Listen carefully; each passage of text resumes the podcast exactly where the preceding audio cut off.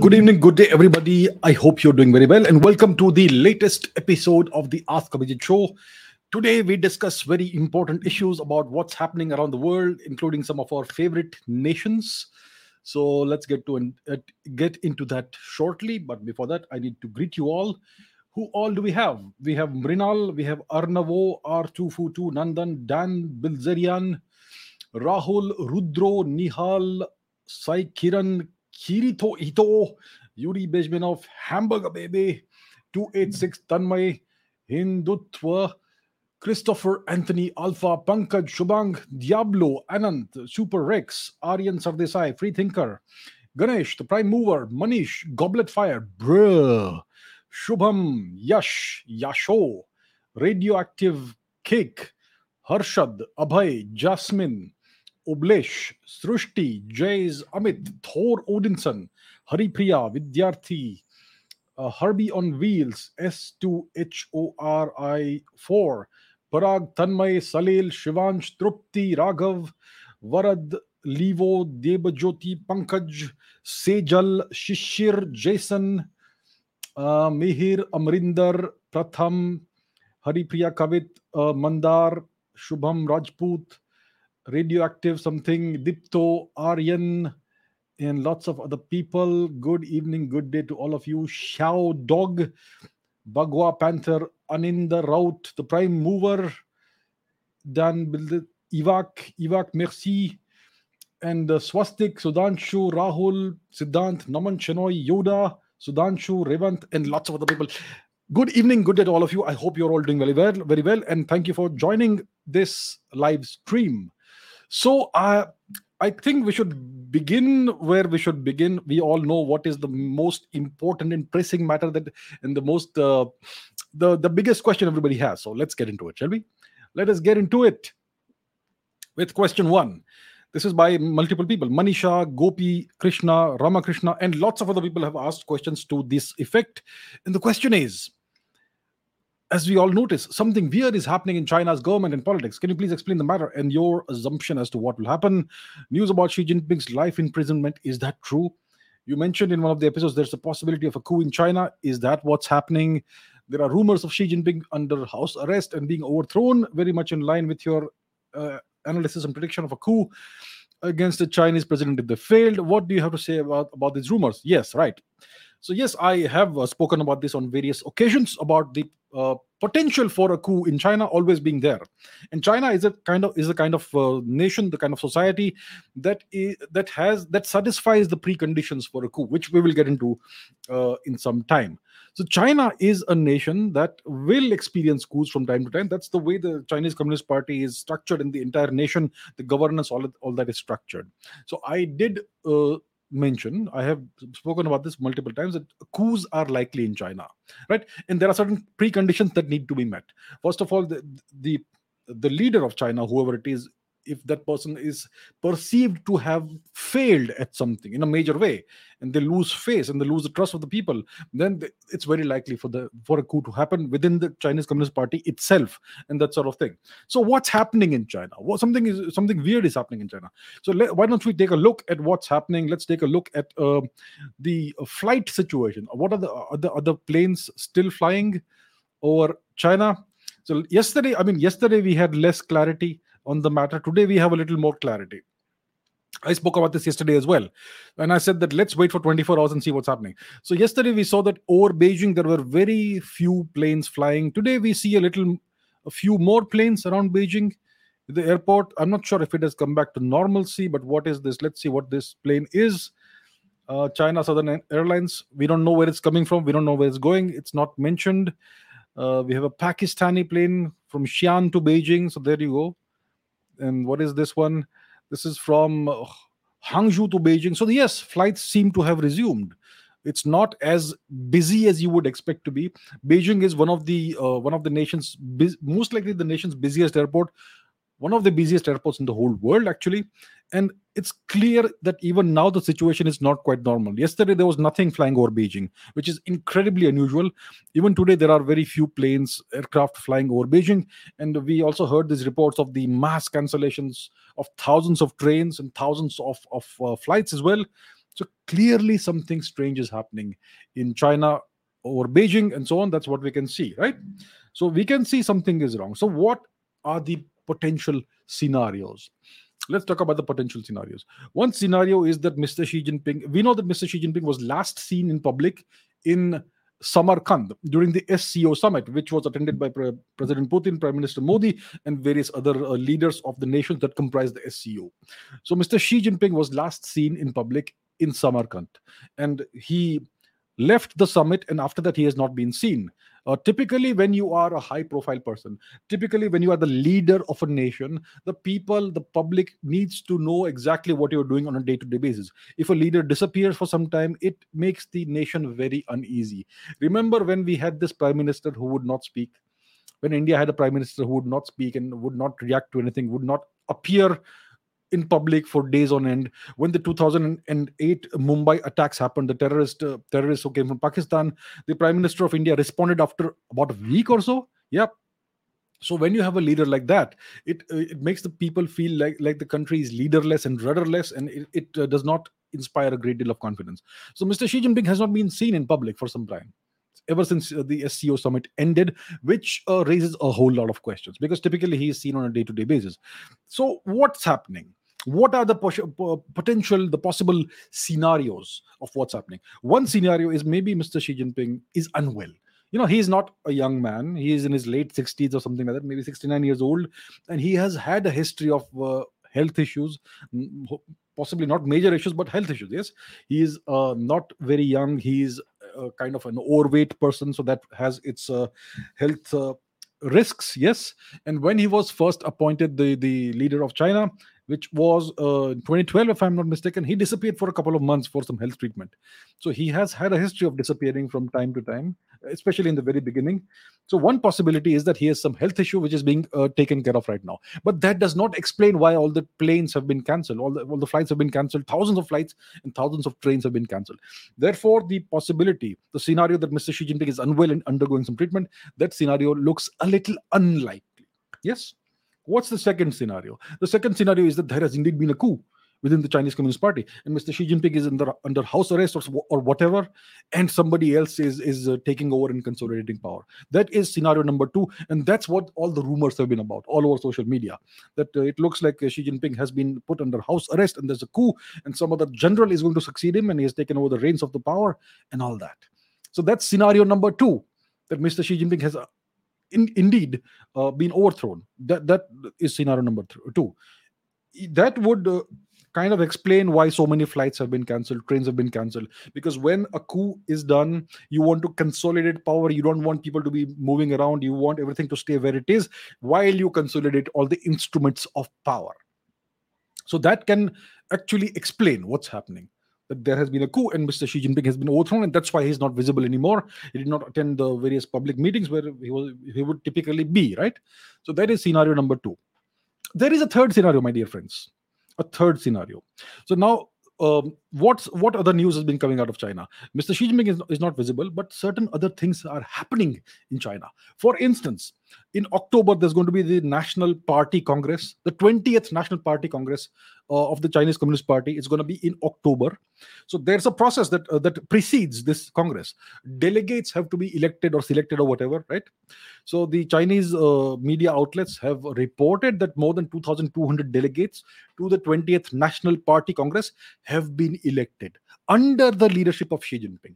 Yeah, that's what I think Xinhua, the Xinhua news agency, said that the election of the deputies to the 20th National Congress has been completed. It was completed just recently, right? So each there are electoral units across the country, across the across China. These are all electoral units of the Chinese Communist Party. So these units held various uh, representative meetings or party congresses or whatever they call it, and all these electoral units they they have elected 2,200 plus deputies who will go and attend this 20th National Congress of the Communist Party of China, right? And this uh, National Congress, the National Communist Party Congress, whatever it's called, it is held once in five years. And the purpose of the National Party Congress of the Communist Party of China, the purpose is to elect or select or determine the leadership of the Chinese Communist Party for the next five years. Essentially, they are electing a new emperor or selecting a new emperor. So every five years, this National Party Congress meets and it determines the leadership of the CCP, of the Chinese Communist Party, and therefore of China for the next five years. And Mr. Xi Jinping is expected, has been expected, to receive a new, a third five year term this October, which essentially paves the way for his ascendance to the emperor of China or the paramount leader of China or paramount leader of the party for life. So we have three possibilities. One, he is unwell. That looks very unlikely. Second, there is a coup against him. He has been overthrown. That could explain what we are seeing. Third, nothing is wrong. The third possibility is that there is indeed an internal coup within the Chinese Communist Party. It's a top down coup. It is instigated by the top leadership of China, which is led by Xi Jinping. This sort of an internal coup is called a purge. What does this mean? Possibly, there is a process being being undertaken right now of purging several high ranking representatives of the Chinese Communist Party, those who represent threats to Xi Jinping and we uh, saw it in the news you know a couple of very high ranking uh, officials of the chinese communist party like the uh, deputy whatever of defense or whatever i don't remember the title and the name uh, chinese names uh, i find them hard to remember. I apologize for that to my chinese friends who may be watching. But yes a couple of very high ranking officials of the chinese communist party were uh, sentenced to extremely heavy sentences. One person was sentenced to death with a reprieve of two years, suspended a suspended death sentence, suspended by two years, and that that is a very high-ranking person of the Chinese Communist Party. And it's possible that this sort of process is happening at multiple levels at the high level of the Chinese Communist Party. This is called consolidation of power. That is a kind of coup in which the top dog consolidates power by getting rid of anybody who represents a threat to him. And that could very well explain what we are witnessing. All the trains have been cancelled. Lots, thousands of trains have been cancelled. Thousands of flights have been cancelled. This, in my opinion, is the most likely scenario. Mr. Xi Jinping has not suffered any massive defeat. He has not lost face in any way. He has not uh, let the nation down in any way. What happened in Taiwan was something that would leave a bad taste in the mouth for, for many Chinese people. But overall, the situation has not changed. China has not lost any new territory. China has not suffered a military defeat. Yes, it was kind of a humiliation from the US, but that uh, uh, can be swallowed to some extent, right? But there has been no major failure on the on the part of Mr. Xi Jinping that would uh, would that, that would make the people accept a coup or a change in leadership. I am sure they still see Xi Jinping as the most capable leader in the Chinese Communist Party. And therefore, this is my official prognosis, diagnosis, or prognostication, whatever you want to call it, of what's happening right now. Most likely, this is a consolidation of power, an internal coup, an internal purge that is being done by Xi Jinping in order to consolidate power further in China. And this is the pre- prelude to him being appointed for a third five year term in October, which is next month. So that is what I see happening. Yesterday, there was no clarity on what was going on. Today, we see some patterns emerging and more news emerging out of China about the election of all the representatives, of all the delegates to the National Party Congress, thousands of them, 2,200 plus, and so on. All of this seems to indicate that there is something indeed going on. The situation in China is not normal but this most likely is a consolidation of power an internal purge that is being done by xi jinping in in in the in the prelude to to him being uh, re-elected re-selected appointed or whatever as the essentially as the emperor for life right? So that is most likely what we are seeing. The most likely there is no coup. Most likely xi jinping has not been most likely he has not been overthrown. It doesn't look like that. If I am wrong, it's fine, but this is how I see things going. I do not see him falling from power. I see him actually consolidating power further. So, most likely, that's what's happening. Now, obviously, the next few days will tell us exactly how things have gone. If he does reappear in October or before October, we'll know that everything is fine with him. And if something else happens, then eventually the Chinese Communist Party will have to announce uh, if a leadership change has been has been uh, implemented but most likely, this is most likely an internal coup within the CCP, a purge of high ranking officials and representatives to make way for Mr. Xi Jinping's reselection or appointment as the paramount leader of China, essentially for life. So that's how I see things going. Yeah. Okay, Sudipto says, uh, yeah, we know what happened. That re- recently reports have come out that he may have been placed under house arrest uh, and so on and so forth. Possibilities of a coup in China. What's your take on this? So I already answered that. Can you predict the consequences of the event for India and the world? How harsh will the next leader be in case a coup succeeds? Okay, so in the scenario, there are two, three different possibilities, different scenarios. One scenario which I find unlikely, but let's take it seriously for hypothetically. Yeah. So let's say an actual coup happens, and let's say someone like Xi Jinping is overthrown and somebody else comes to power. What are the consequences of such an eventuality for India and for the world? Yeah. And how harsh will this new leader be? So when a new leader, when, when somebody overthrows an existing leader, that new leader has to first prove himself or herself. Typically, it's himself in the Chinese Communist Party. So that leader will have to demonstrate to the Chinese Communist Party and to the people of China that he is visibly better than the predecessor. First of all, he will have to make multiple accusations of failure on the person he has overthrown in order to justify himself coming to power and overthrowing that person. So he will have to say that Xi Jinping failed in this aspect and that aspect, and he, he allowed China to be humiliated in this manner by the Americans and by the Indians in this manner, or whoever else. He let the country down, uh, humiliated the country, and, and so on and so forth. He has to put out a list of accusations, true or false, whatever, that doesn't matter a list of accusations have to be made to justify his ascension to power and overthrowing the previous leader. And then he has to rapidly demonstrate that he is better and he will make things right. That typically is can can be a prelude to military activity or warfare or something significantly strong yeah something that uh, typically someone like Xi Jinping would not do in a haste or in a hurry so if somebody actually overthrows Xi Jinping, then that person will have to take a belligerent stance against somebody somewhere. Maybe against Taiwan, maybe against India, maybe somewhere else, maybe Japan, maybe somewhere else. Yeah so uh, maybe against the US. So against the US, they cannot, uh, they don't have too many military options open because the US is massively overpowered compared to China militarily, right? And even economically, the US is still very much the top dog in the world. So the Chinese don't have too many options of uh, of taking any any strong measures against the US, right? They can ask their diplomats to go on an all-out offensive, but that's just words, verbal offensive, and they can't take too many trade measures because the US can retaliate. So there is not much they can do against the US. Now the other options are they have multiple territorial disputes. They will not right now open anything with Russia because they would like Russia to be on their side for for the time being. So Russia is again out of the question. The US is out of the question. Where what does it leave it leave us with? It leaves it with uh, major nations, three, uh, two major nations. One is India, one is Japan, and of course the the Taiwan dispute, which is simmering. Now, again, when it comes to Taiwan, the Americans uh, are very much uh, capable of protecting Taiwan and preventing China from uh, invading uh, and, and, successfully invading. So if the Chinese try an invasion of Taiwan, it's gonna end up disastrously, most likely for them. It will be a much worse loss of face and, and, and a much bigger humiliation than anything you can accuse Mr. Xi Jinping of having done. So that would be a disaster for, for, for the Chinese. So then it, we are left with India and Japan.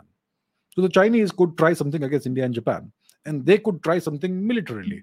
Now, when it comes to Japan, they have this dispute over the Senkaku Islands. The Chinese call them the Diaoyu Islands, right? So they could try to make a grab for that. Once again, the Japanese Navy is incredibly strong. The Japanese Navy is more powerful and more lethal than the Indian Navy. Please understand this. Their submarines scare the heebie jeebies out of the Chinese. The Japanese have the best submarines in the world, bar the American submarines. Very good. Even their even their uh, obsolete submarines are better than anything uh, most nations have right? The Soryu class of various submarines. So the Chinese would be very reluctant to go up against Japan in any kind of uh, thing because that could escalate things beyond uh, what they would like things to go. That leaves us with India.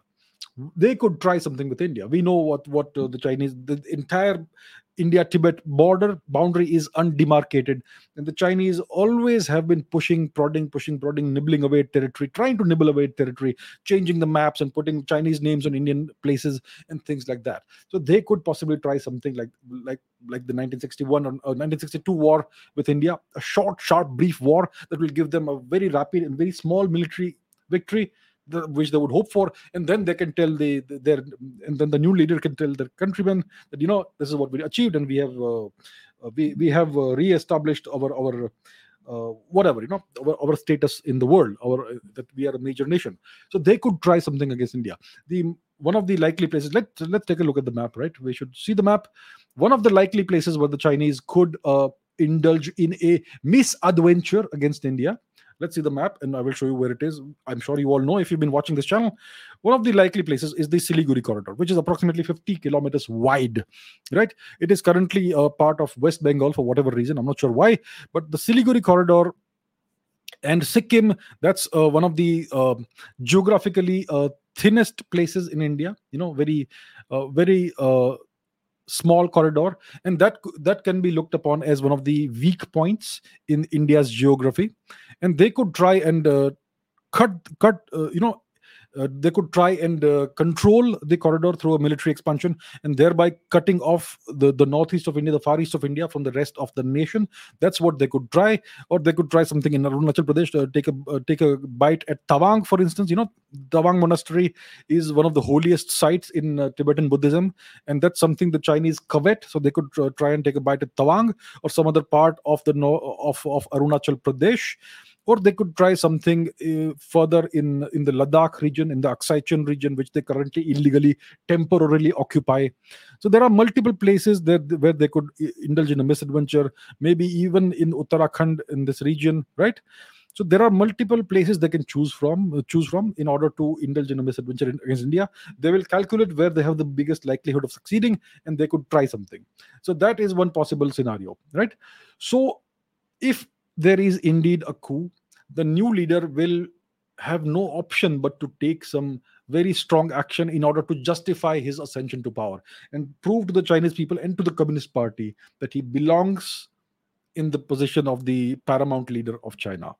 So, if a new leader comes into play, into power, that leader is most likely going to be belligerent and his actions will be substantially harsher than those of Xi Jinping. Xi Jinping is playing the long game. He wants China to win by 2050 or so, right? He wants China to replace and displace the US as the global sole superpower by 2050 or, or thereabouts. So he's playing the long game. A new leader, if he comes into power through a coup, will have to play a very short game and prove very rapidly that he deserves to be the leader.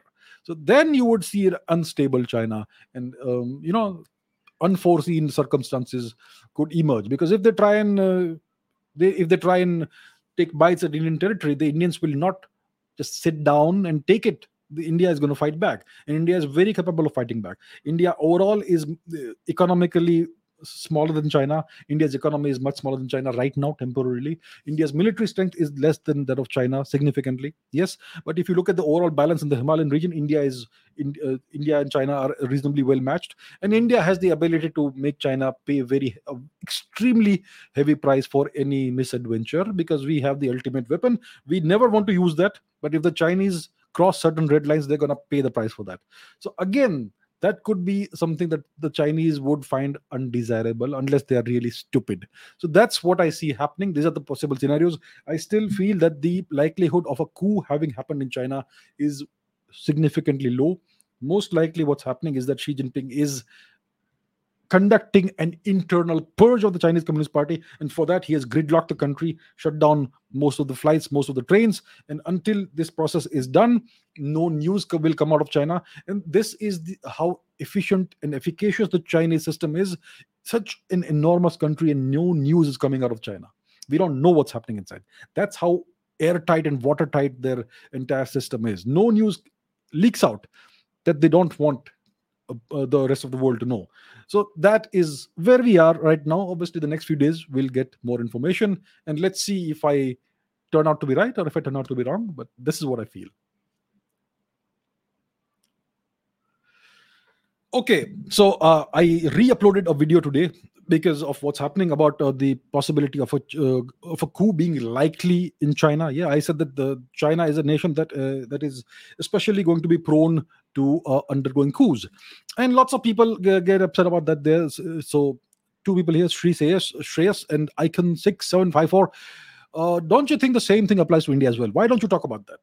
And doesn't the per capita GDP argument apply to India as well? India's per capita income is unfortunately less than that, less than half of China. Yes, certain things apply to India, but does the overall thing to apply to India? See, when when you say good things about India and you say bad things about China, it somehow makes very some people very upset. I don't know why. Anyhow, let me explain why this does not apply to India. There are three preconditions to a coup. How do I know this? You see this book up here, this pink book here. Can you see that? That is a book called Coup d'etat. Its author is Dr. Edward Luttwak, who has been on this podcast. I think Dr. Luttwak wrote this book as a very young man, I think in the 1960s this book this this one that i have over here it's a 21st century version of that uh, older book it's still as relevant today as it was all those years ago right so there are three preconditions to a coup happening successfully in a nation. And it will happen successfully only if all three preconditions are satisfied. So, what are the three preconditions for a coup? Let's take nations like India, China, Pakistan, Bangladesh, and let's take the US as well. So, let's keep these countries in mind. And now, now, now let's talk about the preconditions of a coup. The first precondition out of three is economic backwardness. So when you have economic backwardness in a country, you're going to have other factors that that uh, emerge out of it. You will have disease, you will have illiteracy, you will have a high birth rate and a high death rate. You will have periodic episodes of hunger, famines, or whatever it is, droughts. No, periodic hunger. You're going to have a huge disparity of income. The majority of the people in a nation will have very low income and they will be marginalized by a very small number of people who hold all the power and who hold all the money. So there's going to be a huge income disparity. 98% of people will will be subsisting on let's say 100 uh, rupees a day or two dollars a day or whatever it is one dollar a day.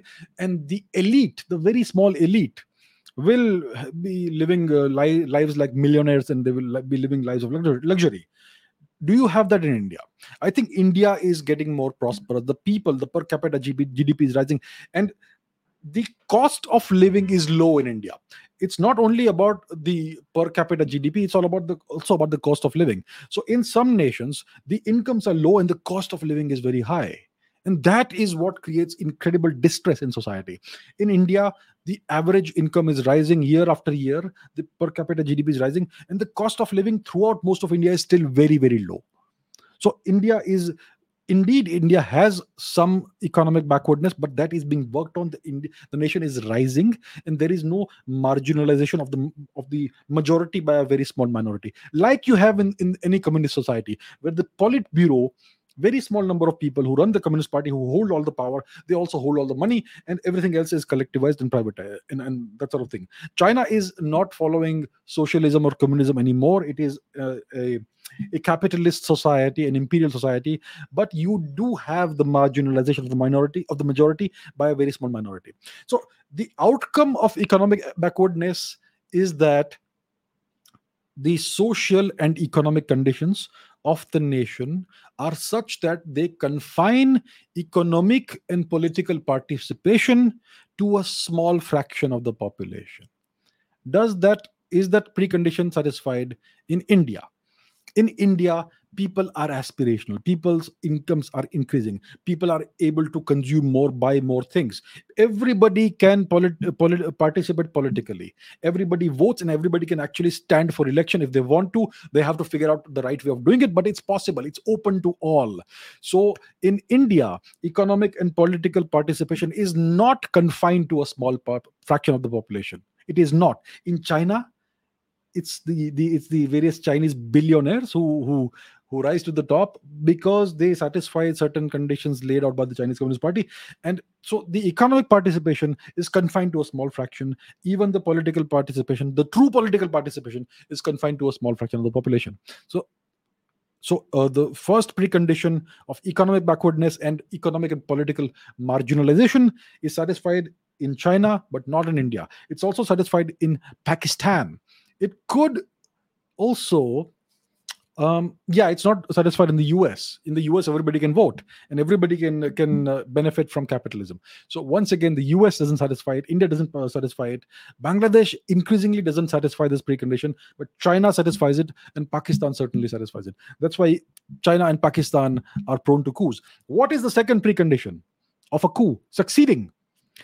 The second precondition is political independence. The, the nation needs to be politically independent. And Dr. Luttwak, in this book, he speaks about the 1956 Hungarian Revolution. So, in the 1956 Hungarian Revolution, the people who participated in this revolution to free Hungary from USSR, they were able to take over the armed forces of the country. They were able to take over the police of the country. They were able to secure all the radio stations and all the communications facilities. They did all that. And yet, the revolution failed. Why did it fail? Because the true power in the country was not in the uh, Hungarian armed forces, not the police, not the radio stations, not the communications facilities. The true power was the presence of the Soviet Red Army inside Hungary and around Hungary. This was a greater source of power to any government that was supported by Moscow than any element within the country. Right? So the control of the Red Army was in Moscow. Therefore, the Therefore, the Hungarian Revolution would have succeeded only if it had been carried out from Moscow, not from Budapest in Hungary. You see, so that is the deal about political independence. The nation must be substantially politically independent, and the influence of external powers, foreign powers, in its internal political life must be relatively limited. You can never have complete political independence and complete non-interference from outside inside inside your country but the interference and influence of foreign powers must be substantially limited and less. That is called political independence. So, is India politically independent? More or less, India is politically independent. Right. So, therefore, a coup cannot really happen in India. Is Pakistan politically independent? Where there is substantial interference inside Pakistan, uh, from external external factors. The Pakistan army has always been propped up by external actors. First, it was the British, then it was the Americans, and now it is the Chinese. So Pakistan does satisfy the preconditions of the coup. When it comes to China, you don't have substantial political uh, interference within China. And yet, the structure of the Chinese Communist Party is that you will have political interference from within the Chinese Communist Party, and you will always you will always have these various centers of power that will seek to come up quietly and grab the the power at the right time. Especially the so-called People's Liberation Army that actually can act as a major uh, factor in in chinese politics. In india the army is is is non-political. In china the army is very political. In pakistan also the army is very political. In the us the army is not political. It it obeys whatever the state tells it to do. Whatever the president and whoever else runs the thing it obeys them. In india the army always obeys the uh, center the, the central government. In china the army is a major factor. It has its own politics. In, in pakistan also. So that's why once again, China satisfies the, the precondition, Pakistan satisfies the second precondition, India does not, the US does not, uh, Bangladesh also most likely nowadays does not. Let's see. Right? And the third precondition, the last final precondition of a coup, is what Dr. Luttwak say, calls organic unity, which means that the nation must have a, a political center. If there are multiple political centers, these must be uh, organized and structured politically, not ethnically. Right? If you have a mono, uh, if you have something that is monolithic, if you have a monolithic nation with only one ethnicity and only one religion or whatever you want, or, or only one ideology, then all even if you have multiple centers of political power, these are structured politically, not ethnically or religiously. Right? So in Pakistan, there is only one political center, which is the Pakistani army there are no other genuine centers of political power. None whatsoever. You have elections, you have state governments, but these are all sham. The real power is just the Pakistani army. There is no other real power. Any prime minister who is currently in power is just a puppet. They do what they are told. Similarly, in China, there is only one political center, the Chinese Communist Party. And whoever runs the Chinese Communist Party is the boss. There are other political centers in various uh, provinces of China, but these are subsidiary these are also Chinese political, uh, Chinese Communist Party centers, and these are all subsidiary to the uh, Politburo. So it has a very clear center of political power. That's why China and Pakistan once again satisfy the preconditions of a coup. In India, we have a central government that is to many, uh, to to a large extent, in some ways, powerless when it comes to influencing in uh, the various state governments. India we call it the power of federalism. I think it's a, it's it's not the it's not a good thing actually to have too much federalism yeah? Because that is because the state the central government sometimes is powerless to stop the states from doing certain things. You have a project. I am not naming any state, by the way. Please understand this. I'm not naming any specific state. Let's say you have a project of, of uh, uh, constructing a railway corridor from which includes seven states, then you have to go through a whole process of buying the land, acquiring the land, and constructing everything, and so on and so forth. If certain states refuse to cooperate, then you will not be able to build the rail corridor through those three or four states, and then the entire project is ruined. Right? That's one example. If you have certain border states that kind of have an open border policy and they allow infiltrators to come in, well, that's again a huge issue, and this uh, sometimes the central government may not be in a position to stop that from happening because the, unless they want to overthrow the government. Uh, put president's rule, in which case the Supreme Court will intervene and, and prevent this from happening. So there are so many problems in India. There are so many different centers of power. These are all based on languages. Every state is is based on language language based states. You have maharashtra where you have marathi you have odisha where you have uh, odia. You have tamil nadu which is a tamil region. You have karnataka with kannada speaking people. You you have punjab with punjabi speaking people and so on and so forth so on and so forth. Everything is linguistically based and when you have linguist uh, linguistic divisions you people will also perceive that to be ethnic divisions even though we all indians are the same people. So india is a chaotic country it doesn't have a political center. A coup can never ever succeed in India for this precise reason. It's impossible for a coup to succeed in India. The US is not ethnically structured. The US actually does satisfy this particular precondition of a coup, right? India does not. Pakistan hmm. does. Single, single religion. Everything else is immaterial. So once again, Pakistan has a political center. It is not structured ethnically it is structured politically. It's just one religion everything else is is unacceptable. Similarly bangladesh also satisfies this precondition. And china it's just i mean the chinese do have various uh, ethnicities like the tibetans whom they have forcibly amalg- uh, uh, amalgamated. They have the uyghurs they have various other ethnicities like the the thai people in the yunnan province and the the manchu people in, in manchuria which is again illegally next by China, and so on and so forth. But there is only one dominant ethnicity, which is the Han Chinese, and only one language is allowed, which is the uh, the um, Mandarin Chinese language, right, and so on. So, Paki- so China is like a monolithic nation other ethnicities exist other nations uh, other languages exist but those are completely marginalized. Only one dominant ethnicity exists which is the han chinese. Only one language is allowed and only one ideology is allowed which is the ideology of the chinese communist party whatever is in uh, vogue right now. So china has a very clear political center and it is completely politically structured all it is just one ethnicity which makes it a monolithic, monolithic country. And therefore china satisfies all three preconditions for a coup. So does pakistan. India doesn't satisfy any of the preconditions of a coup. The us satisfies maybe one or two preconditions but not all and so on. So i hope this detailed exposition of the matter sets this uh, question to rest that why china is way more predisposed to a coup than most of the nations, and India simply cannot have a coup that can succeed. I hope that answers the question. Thank you very much. Let's move on to the next question. Okay, Arjun and Vaibhav asked the question uh, about uh, the Cyprus issue. So, what are your thoughts on Dr. Jaishankar raising the Cyprus issue at the UNGA? And what is the Turkey Cyprus issue? Recently, Dr. S. Jaishankar uh, directly held talks with the Turkish foreign minister and about the Cyprus issue after Erdogan raised the issue of Kashmir in the United Nations General Assembly. All right. So, what is the Cyprus issue? The Cyprus issue is something that goes back a long time. Cyprus is a nation state in, in the Mediterranean region. Let's go and uh, look at the map. Where's the map? Here's the map.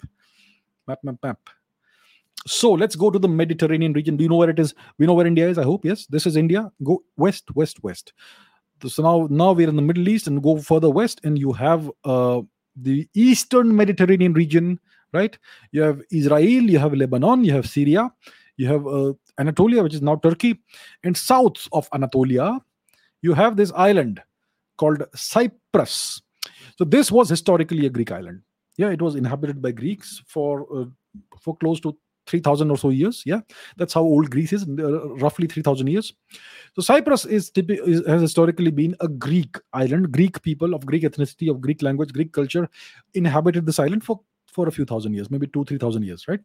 Uh, so this island came under the occupation of the Ottoman Empire during the time of the Ottoman Empire, which is the last four, 500 years, uh, beginning around the 15th, 16th century, there, somewhere around there, yeah. So uh, I may have got the dates slightly wrong. Please don't quote me on that. You get the rough idea, right? So uh, Cyprus was under Ottoman occupation. Later, the Ottoman Empire in the 19th century started becoming really, really weak and uh, eventually cyprus was made independent. It became a separate nation. Typically one thinks of cyprus as being a greek uh, nation but it's it's a, it's an independent nation. It's the republic of cyprus. Then when was this? Was it in the 1970s or somewhere? Uh, most likely in the 1970s, the Turks invaded Cyprus. Now, in Cyprus, because of the Ottoman occupation, you have two distinct uh, ethno religious groups. One is the uh, traditional ancestral Greek people who have who speak the Greek language, who practice Greek Orthodox Christianity, and uh, yeah, and, and they are Greeks. And in the north part of the island, you have about one third of the population of the entire island that uh, are converts to Islam because of the Ottoman occupation of the place. They identify themselves as Turks and they speak the Turkish language and uh, pr- practice the uh, religion that is uh, prevalent in Turkey, right, which is Islam. So you had this ethnic issue in in that's left over in many parts of Europe actually because of the Ottoman occupation, right? So in the 1970s, the Turks invaded Cyprus right? They invaded cyprus and they annexed roughly the northern one third of cyprus. So if you look at the uh, the map of the island you can see this weird dashed line which has actually two dashed lines and there is a no man's land in between. And you can see the capital of cyprus nicosia which is bifurcated roughly roughly bifurcated by this thing. So half of nicosia is turkic turkish half of it is greek. That's a weird thing and uh, yeah so that's what happened. The turks took over uh, at least one third of the island. They the turks occupy this island through military force. And that's what is happening right now. That's what happened in the 1970s if i'm not mistaken. I don't remember the exact year. Maybe whatever. I'm, I'm not going to give you a year. You can look it up if you are interested. And then various issues started. The turkish uh, identifying uh, people of cyprus they started you know the age old practice practice of kidnapping greek women and forcibly marrying them off after converting them. The same old thing that was practiced during the ottoman empire. Uh, there have been i don't know hundreds or thousands of cases of this happening over the over the uh, past few decades. And yeah so the aggressors are the turks and the victims are the Greeks, the Greek Cypriots. That is the Cyprus issue. And uh, I think the entire world recognizes this as a Turkish aggression and a forcible Turkish military occupation of a nation that is not Turkish, right?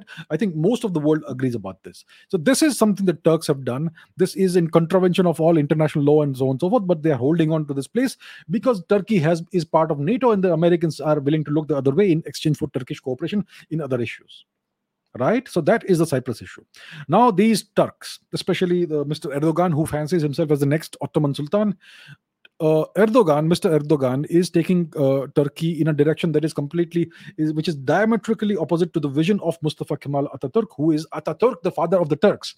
Mustafa Kemal Ataturk found single-handedly forged this nation of Turkey out of the ruins of World War, World War One in World War One, the Turks sided with Germany, and they were defeated, and the nation was broken into pieces. It was partitioned into I don't know multiple pieces by the victorious Al- European allies, and uh, Mustafa Kemal Atatürk refused to accept this. He waged a war against multiple opponents, including the Ottoman Sultan, and he defeated them all. And he carved out an independent nation of Turkey. Yeah, and he envisioned a progressive, modern, secular nation. That's what he sought Turkey to be. Yeah, so he implemented a whole lot of reforms in Turkey, including uh, the abolition of various uh, ancient customs like the like the veil and various uh, Arabic uh, influenced dresses. They abolished the the use of the Arabic script for for for the Turkish language. He introduced a certain version of the Latin script, and he sought to make Turkey a prosperous, modern, progressive, secular nation. Secular in the true sense of being, right? So that's what he sought. Now and Turkey did very well after that. Obviously, uh, Turkey was under military rule for a very long time, thanks to uh, thanks to some some uh, encouragement from the Americans. I'm sure we can look into that at a certain point, uh, point in time. But ever since Mr. Erdogan took power, he has take he is uh, he has started taking Turkey in the direction opposite to what Mr. what the great Mustafa Kemal Atatürk had envisioned. And Turkey, uh, yeah, so there is this internal conflict happening in Turkey right now, and as a result of his uh, of the direction Mr. Erdogan is taking Turkey in, he has been consistently supporting Pakistan. Pakistan. They they uh, try to portray Pakistan and Turkey as blood brothers or whatever you want, you want to call it because of the common religious bond that they have. The majority population of Turkey as well as Pakistan is Sunni Muslim, right? That's what they practice, Sunni Islam. So uh, the Turks, on a geopolitical level, try to portray Pakistan as their blood brother, and the Pakistanis are they love it. The Pakistan, you know, the problem with Pakistan is that they seek a foreign daddy Hmm? And the Arabs have dis- distanced themselves from the Pakistanis, saying that you Pakistanis are not Arabs. We do not recognize you as Arabs. So the Pakistanis were in search of a new daddy because they need a foreign daddy. They cannot identify as Indians because that would be terrible. So now they are trying to identify as Turks. Yeah. And uh, the Turks have kind of encouraged that, and the, the various Turkish serials which distort history are very popular in Pakistan. Pakistan, yeah, so that's what's happening. So, because of their support for Pakistan, the Turks have been at multiple uh, in, on multiple occasions being raising the Kashmir issue and supporting Pakistan over it. So recently, this individual Erdogan, uh, who looks like Gollum but styles himself as the new emperor or new Ottoman Caliph, Sultan of Turkey, he recently uh, apparently raised the Kashmir issue at the UNGA, United Nations General Assembly, right? And that is the background to what this question is about. So, in response to that, Dr. S. Jaishankar, who is our chief diplomat, who is our foreign minister, he recently held talks with the foreign minister of Turkey. And at the end of the talks, he announced to the media that he raised the Cyprus issue with his counterpart, with his Turkish counterpart. So the deal is very simple. You're gonna raise up the Kashmir issue. We're gonna raise up the Cyprus issue. Cyprus, Turkey has no business being in Cyprus. It is nothing to do with them.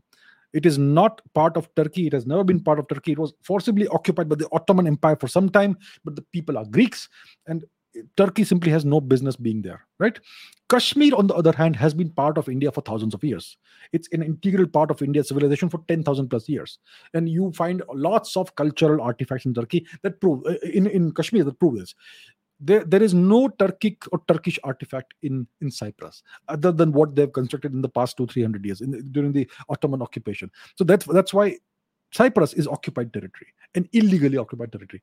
And if the Turks are gonna try raising the Kashmir issue, we're gonna dredge out the Cyprus issue and we're gonna we're gonna speak about it at, at, at all appropriate fora, and we're gonna bring the world's attention attention back on this, and that's going to cost them diplomatically the Turks. So that is the stance India is taking. This is aggressive diplomacy. This is not the Chinese wolf warrior diplomacy where you become all rude and aggressive and use harsh language and and uh, harsh body language. This is actually effective diplomacy. You're gonna raise Kashmir, we're gonna raise Cyprus, and we, you, you are the real aggressors in Cyprus. We are not aggressors in Kashmir.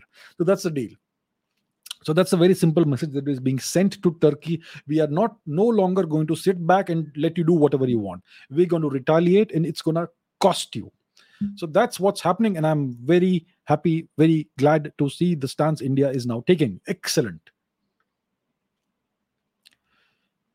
Okay, Alka says the Indian rupee has recently breached the $80 the 80 rupee mark against the US dollar. So one US dollar is now more than $80, right? We'll, we'll look into that. So do you sense any significant trouble for the Indian economy?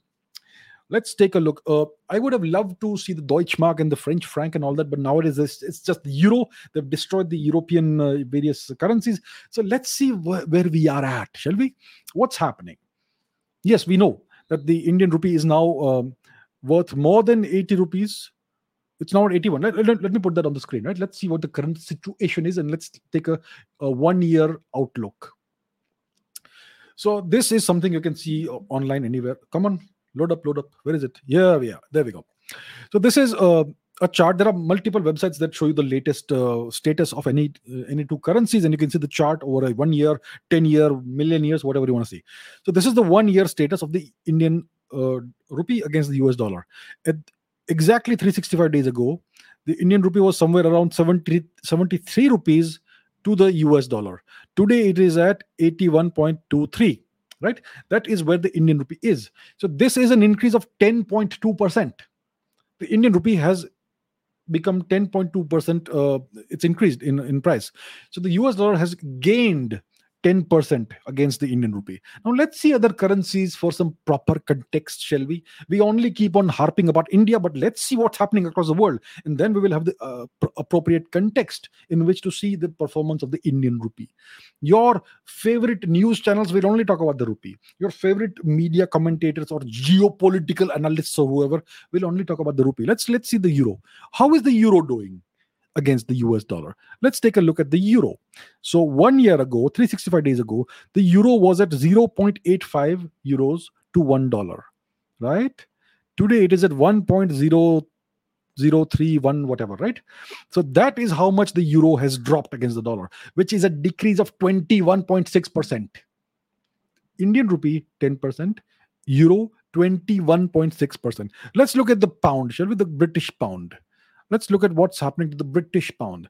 The British pound one year ago was 0.73 pounds to one dollar. Today it is at 0.922222 or whatever to one US dollar. That's a drop of 26.3%. The US pound has been annihilated. It's it's it's at, it's at a 50 year low against the US dollar. The euro is at a 30 year low against the US dollar. Let's take a look at some other currencies. Let's take a look at the Canadian and Australian currencies are worthless. I don't care. Let's take a, take a look at the yen. What's happening to the Japanese yen?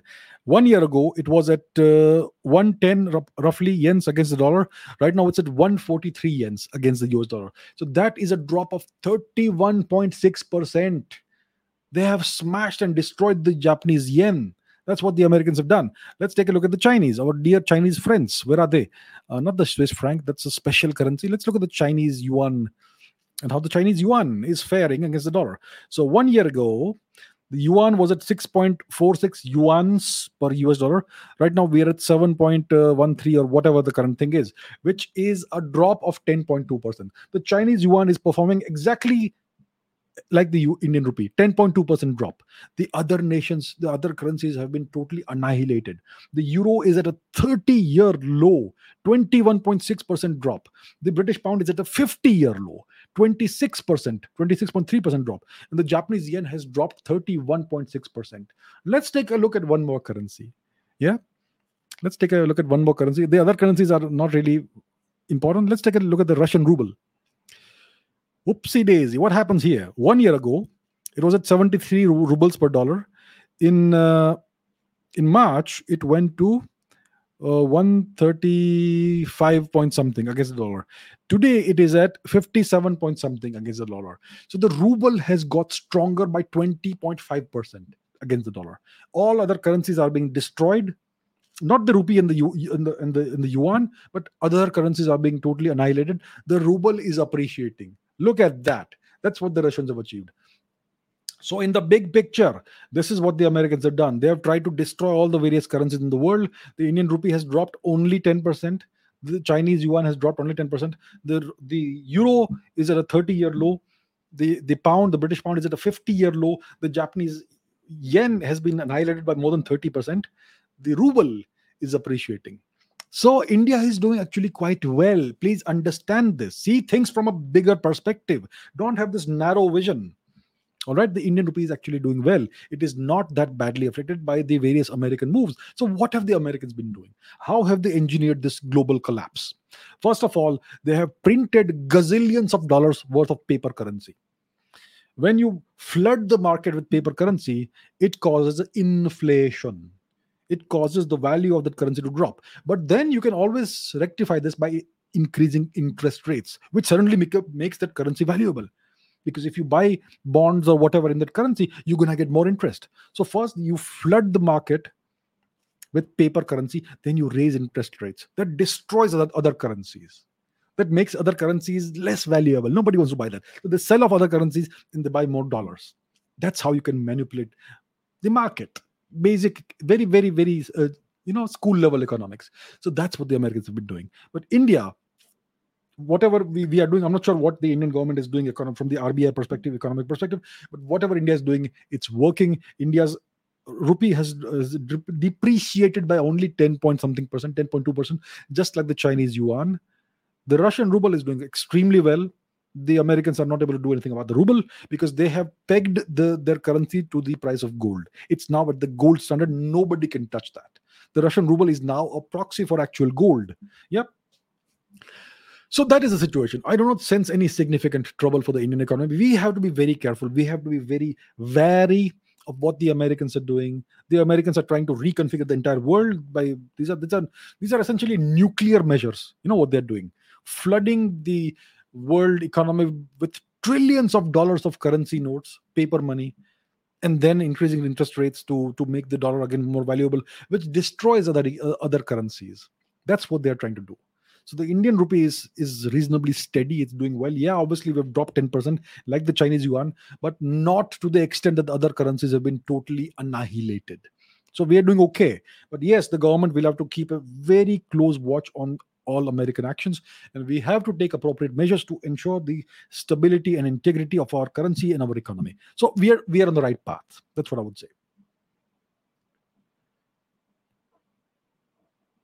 Okay, Vishal says the Russian Federation will hold referenda in the occupied areas of occupied liberated tomato, tomato, potato, potato. Okay, in the areas of Luhansk, Donetsk, Kherson, and Zaporizhia.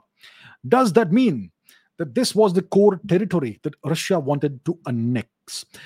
Great question. So let's take a look at, at, the map because the map is our best friend. We love the map on this channel. Where's the map? Where is the map?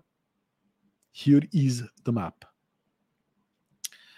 Right. So let's take a look at the territories that have either been occupied or liberated, depending on whom you ask.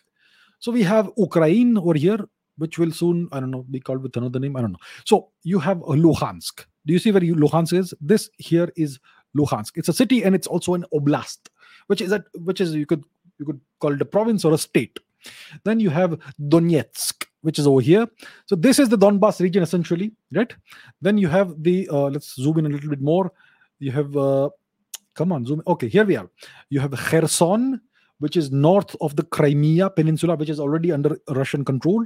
And then you have Zaporizhia, which is over here, which is further north of uh, northeast of Kherson and west of Donetsk. Right? So this is the overall region that Russia controls more or less right now. They also control the Crimea Peninsula. Yes, and they also hold Kherson. So they will be now uh, they may be in the process of doing it right now, holding referendums or referenda in this region. And that is obviously the prelude to an, an official reintegration of these territories with the Republic of Russia, or you could call it annexation. You could call it whatever you want to call it, right? So all these uh, these parts of Ukraine will now sooner or later become become officially Russian territory. So the the map in Google will not change because the Americans won't allow that, but that's how it's going to be. That's what the ground realities are going to reflect. So what does this mean? Does it mean that this was the core territory the Russians wanted to annex? The Russians obviously wanted to annex this territory first because that's where you, most of these regions have Russian majority. People who speak Russian as opposed to Ukrainian. People who identify as Rus, Russians, as opposed to Ukraini, Ukrainians, right? So yes, the Russians did want to uh, uh, annex or, or reintegrate these territories with the uh, Russian nation. So that's, I think, the first objective. Yeah. So they're gonna soon, uh, most likely, achieve this. They're gonna. Some people will call it a sham election, sham referendum. It doesn't matter. The Russians have boots on the ground. They control these territories. Now they will go through this process, and that will lead to the uh, integration of these territories with Russia. I'm not sure if it is the only objective of the of the Ukraine war of the of the uh, special operation that Russia has done in Ukraine. Uh, I think the actual long term objective is to once and for all end the threat that Ukraine poses to Russia. Ukraine had the largest land army in, in Europe apart from the Russian army. Their army was stronger than the armies of France and Germany put together. They had an enormous tank force, which is now gone. Right? their tank force has been decimated the americans are now pushing in t uh, you know uh, second hand t-72 uh, tanks into ukraine because all the ukrainian tanks have been destroyed. And even those us given t-72 tanks are also most, mostly gone now. And therefore therefore now they are being forced to donate older tanks like t-52 or whatever tanks to the ukrainians. Those will also be soon gone. So the russians are slowly but steadily ending destroying, annihilating the Ukrainian war machine. It's going to be neutralized once and for all. And if there is any escalation, the Russians can totally devastate Ukraine. Till today, they have not even used the air force. You don't understand how potent the Russian military is. Yes, they are right now uh, mobilizing some some uh, reservists or conscripts or whatever, which is great. The, the, it doesn't mean that the Russians are desperate. They are mobilizing trained forces, trained soldiers or semi trained soldiers who will be inducted rapidly into the Russian military. Most of these will come in from the uh, from which region of Russia? Uh, the the Caucasus region of Russia, uh, the Dagestan region, and uh, and what's the other place called? Uh, the Dagestan region and uh, yeah, the the the, the Crimean, sorry, the, the Caucasus region of Russia. Uh so that's what they're doing and they they will be able to raise i don't know roughly half a million strong new forces right? So they they are not desperate. They are doing things systematically in a planned manner. I'm sure this is something they are also planned. So uh so i think the russian long term objective is to neutralize completely the ukrainian fighting machine the Ukrainian war machine, the Ukrainian military. The Americans are pushing in arms and ammunition. They are pushing in older and older tanks now because uh, they have run out of tanks to to give the UK, the Ukrainians unless they start giving them American tanks, which will be of significant escalation. It won't go down with, with Russia, and that will lead to consequences and repercussions. So the Ukrainian military is being slowly eroded and decimated. It will I don't know. In in some time, mathematically speaking, it will cease to exist as a fighting force. The Americans are providing them with various missiles and things. How long does that last? The Russians have clearly been planning for this war for a decade or more. It must have been in, in the plans for much longer than that. Maybe ever since Mr. Putin came to power, right? So that's what's happening currently in Ukraine. You see all kinds of reports in the Western media that the Russians are losing. They have been saying this from day one. Look at the maps. Look at where the the the uh, referendums are happening. You can see that that tells you what territories the russians control. They control at least one fourth of ukraine. Some battles happen some territories gained and lost. It's like chess moves yeah? Look at the overall chess game from start to end whenever it ends. Don't look at individual chess moves. You know you may make a big sacrifice in chess a queen sacrifice. It looks like a disaster but that actually uh, sometimes helps you if you know what you're doing to win the chess game so this is a long term chess game. You know these moves are done t- tactical moves are done. It doesn't mean anything in the long run or, or may mean some, something in the long run. So that's what's happening in ukraine and let's keep we will on this channel in this program we're to keep a long term eye on the ukraine conflict and we're to keep on speaking about this periodically as and when something of importance something of import happens. All right so that's where we are as of today my dear friends okay again by vishal how will Vladimir Putin cope with his biggest headache, the aging population of Russia? This is a good question. Once again, uh, Russia's population is in, indeed aging. The the uh, fertility rates in Russia have dropped way below uh, replacement levels. I'm not sure what the numbers are. You can look it up. But we know that the population is declining, the population is aging, and that is indeed a long term problem for Russia. You know, they need to do something about this. And we have to ask ourselves why do, do, such things happen? Why do certain nations uh, undergo such declines? It typically happens when the cost of living becomes high and the salaries or your income, the median income per individual or per family drops so when the cost of living is very high and your income doesn't quite support that it's it becomes really hard to have more kids because how will you support those kids and their education and everything you would want to give to your children? And that's why some most parents in such situations they decide to have fewer kids. Some decide not to have kids at all. Yeah see what's happening in in japan see what happened in china china it was like state policy only one child in russia there's no such thing but what happened in russia was in the last 30 years was close to a disaster after the disintegration of the USSR, the Russian economy was deliberately, systematically destroyed by Boris Yeltsin.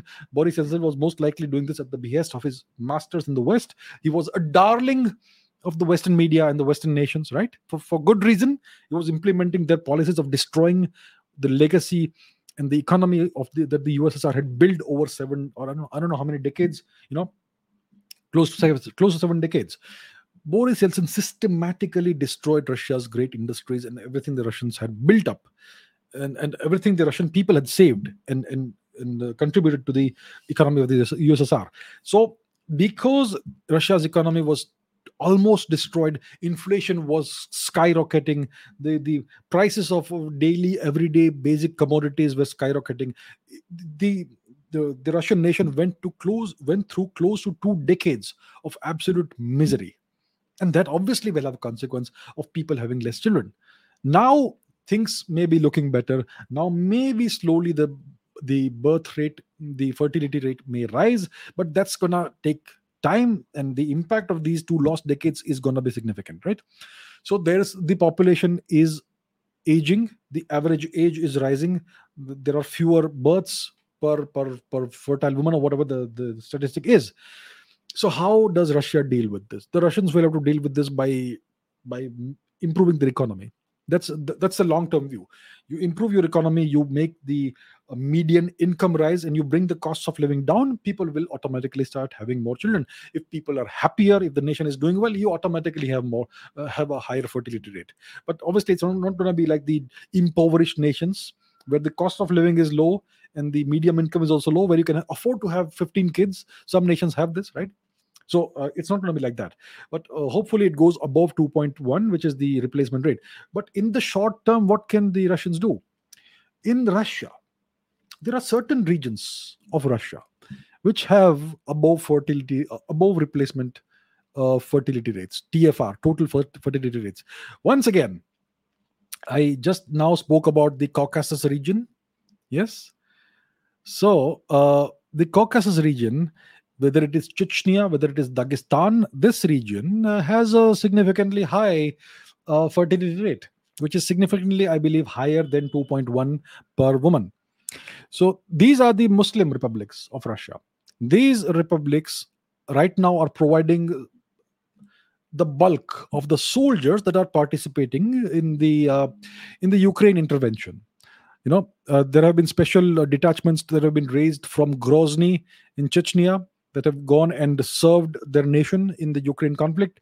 And uh, yeah so if you if you look at a hundred soldiers participating from russia you will have these regions that are currently being overrepresented right?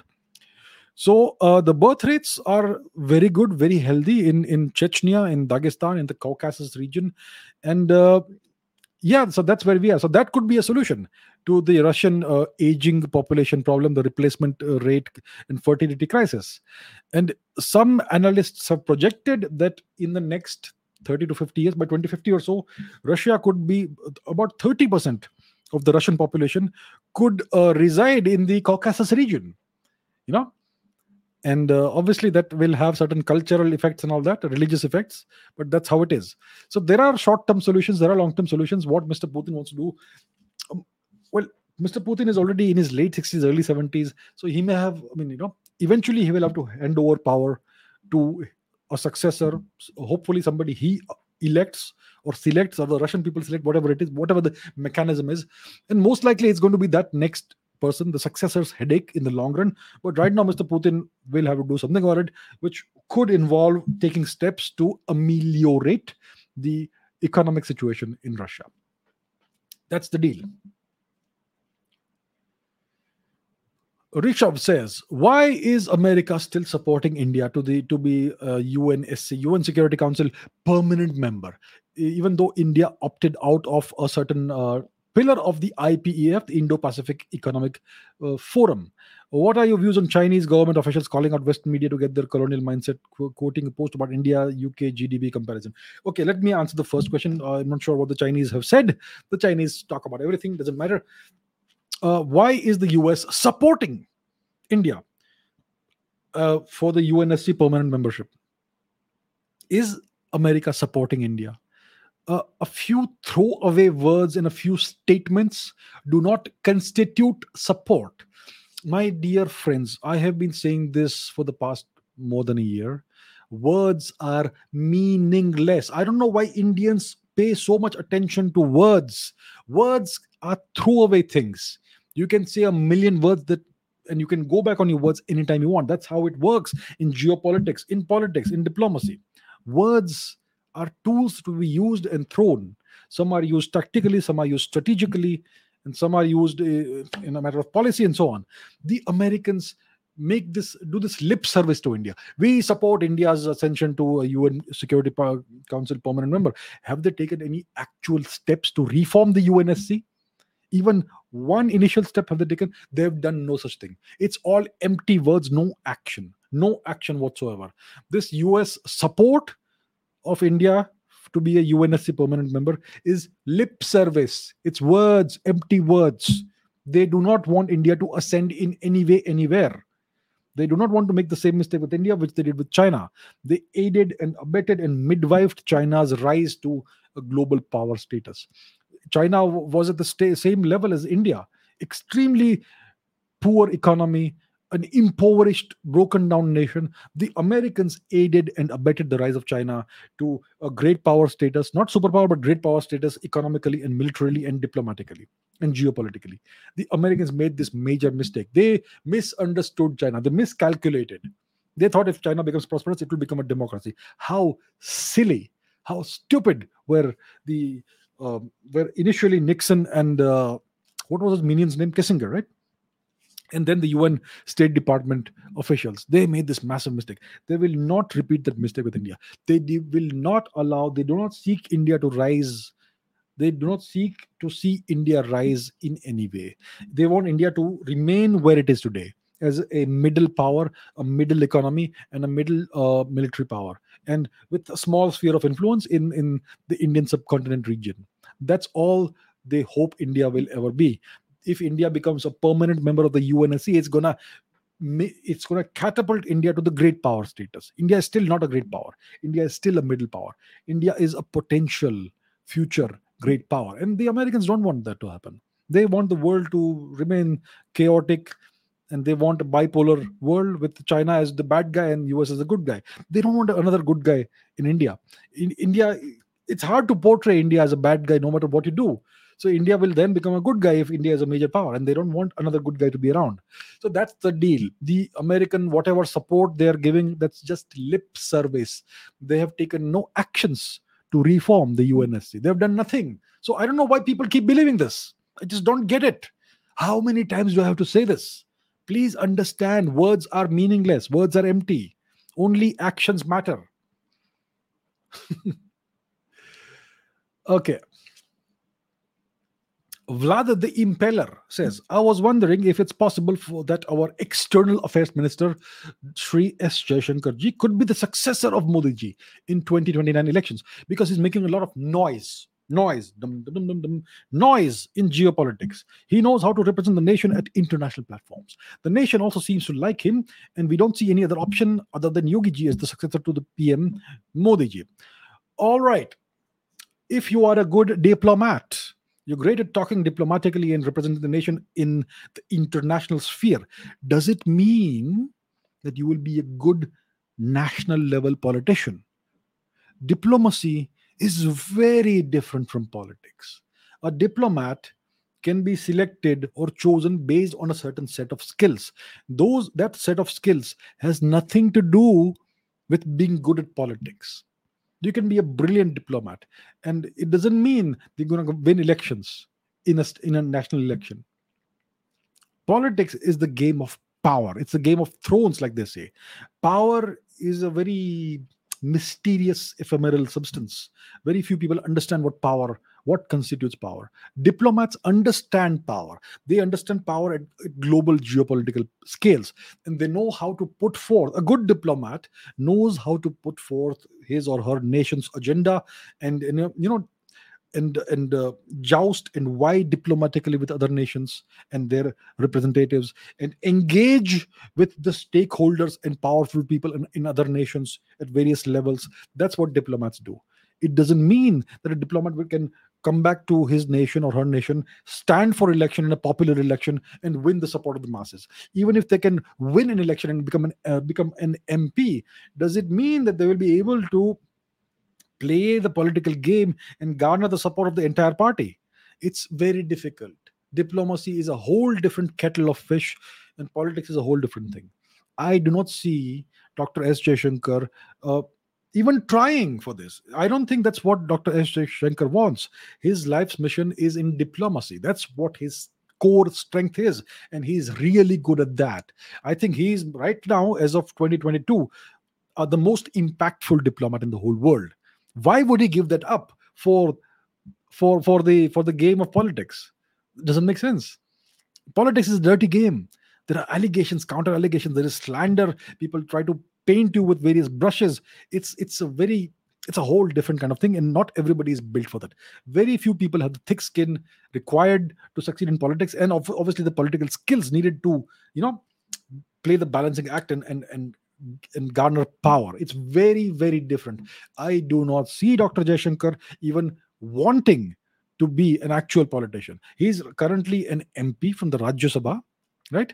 The rajya sabha is, is a whole different uh, thing. It's not the lok sabha which is where the popular elected uh, representatives uh, of the nation go the rajya sabha is a whole different thing that's um, it's a kind of more of selection than election you know if you have the right support from the right political party so uh, i do not see dr s jaishankar even attempting to be an active politician uh, in the lok sabha I think Dr. S. Jaishankar, his life's mission and his his objective is to serve India geopolitically as India's top diplomat, however long uh, the prime minister and the leadership of the nation would like that to be. And since he's doing he's doing he's doing a great job, uh, that's good for the nation. What I would also like, and I would hope that Dr. S. Shankar achieves during his tenure, is a significant reformation of the Indian Foreign Services of the IFS, Indian Foreign Service.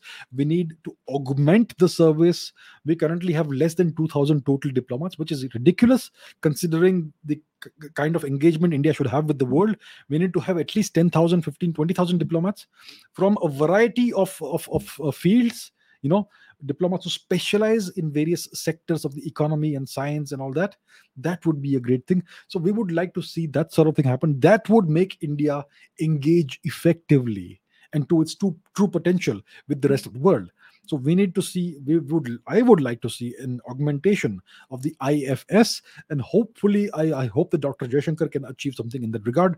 Any kind of reform in any bureaucratic core is going to meet with a lot of resistance. Because if you have two 1700 diplomats and you and you say we're going to bring in 10000 more those 1700 diplomats they will feel that their privileged position is going is now going to erode away. It's going to be threatened. So they may try to resist that.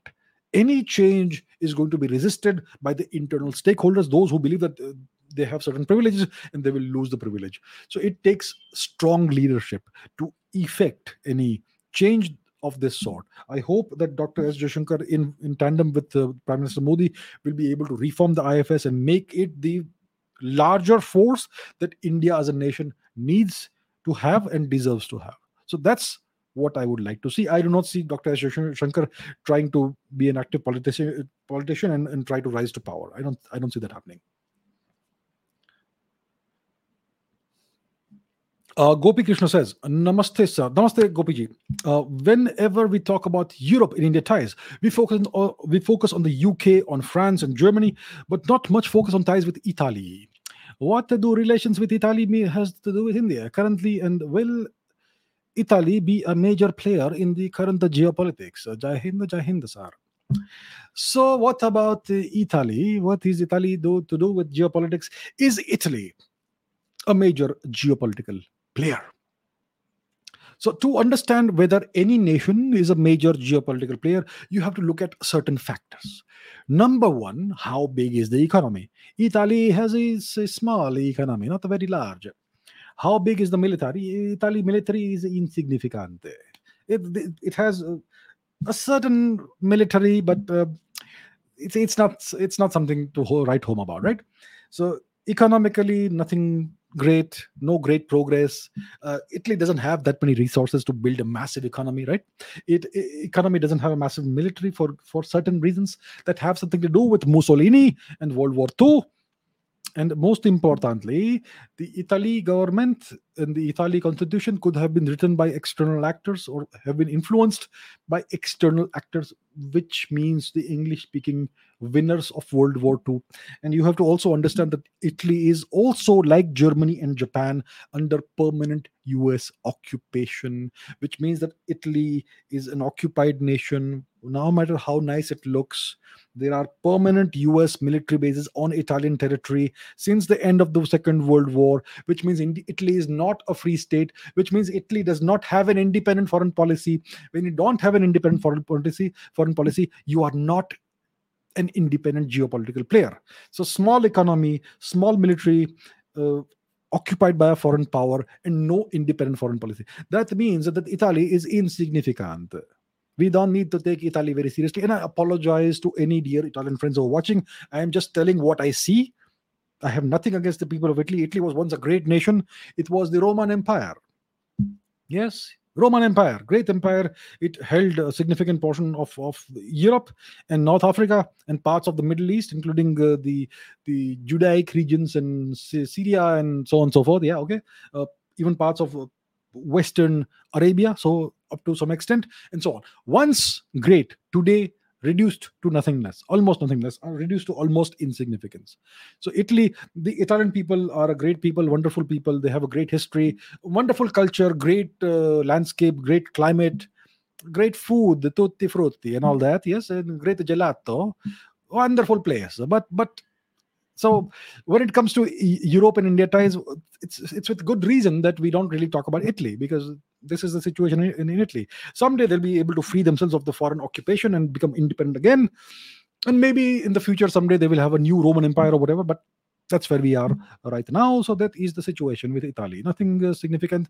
And and when it comes to um, Italy's uh, relations with India, well. Um, not, not not nothing significant that I can think of. Can you think of something? I can't think of anything significant. Um, they did some italians did uh, you know private citizens i heard they were indulging in smuggling of artifacts you know indian uh, cultural artifacts out of india you know uh, uh, idols and murtis of gods and goddesses stolen from temples and things like that that was being smuggled into europe into the art market via italy at some point in time. I'm not sure if it's still there. So i'd heard some reports about that. I'm not sure who that was but that was there. And then you had the very annoying incident where Italian Marines on an Italian warship fired at Indian fishermen and killed one or two of them. Those Marines, I think they were arrested, and I don't know what happened to the case afterwards. But yeah, so they they seem to have a, not a very nice attitude when it comes to India. So one does uh, see some some patterns like that emerge, but uh, overall, I like Italy a wonderful place, uh, nice culture, good music, good food, pizza, pasta, gelato, tutti frutti, and so on. And they seem to have some influence on the Americans when it comes to vendettas and the, the, the gangster movies and all that. So, yeah, good fun place, but geopolitically insignificante. Okay, Vaibhav says, Your thoughts Does India urgently need a new national security advisor? What an incredible question. Why would India need a new national security advisor? I think we've got one of the best national security advisors you could ever hope for. Somebody with an incredible track record. Somebody who has done and achieved so much, and much of which we may never know or not know for many years because it is still classified. The guy has done so much. He lived undercover in an enemy nation called Pakistan for several years, right? As an operative, as an intelligence operative.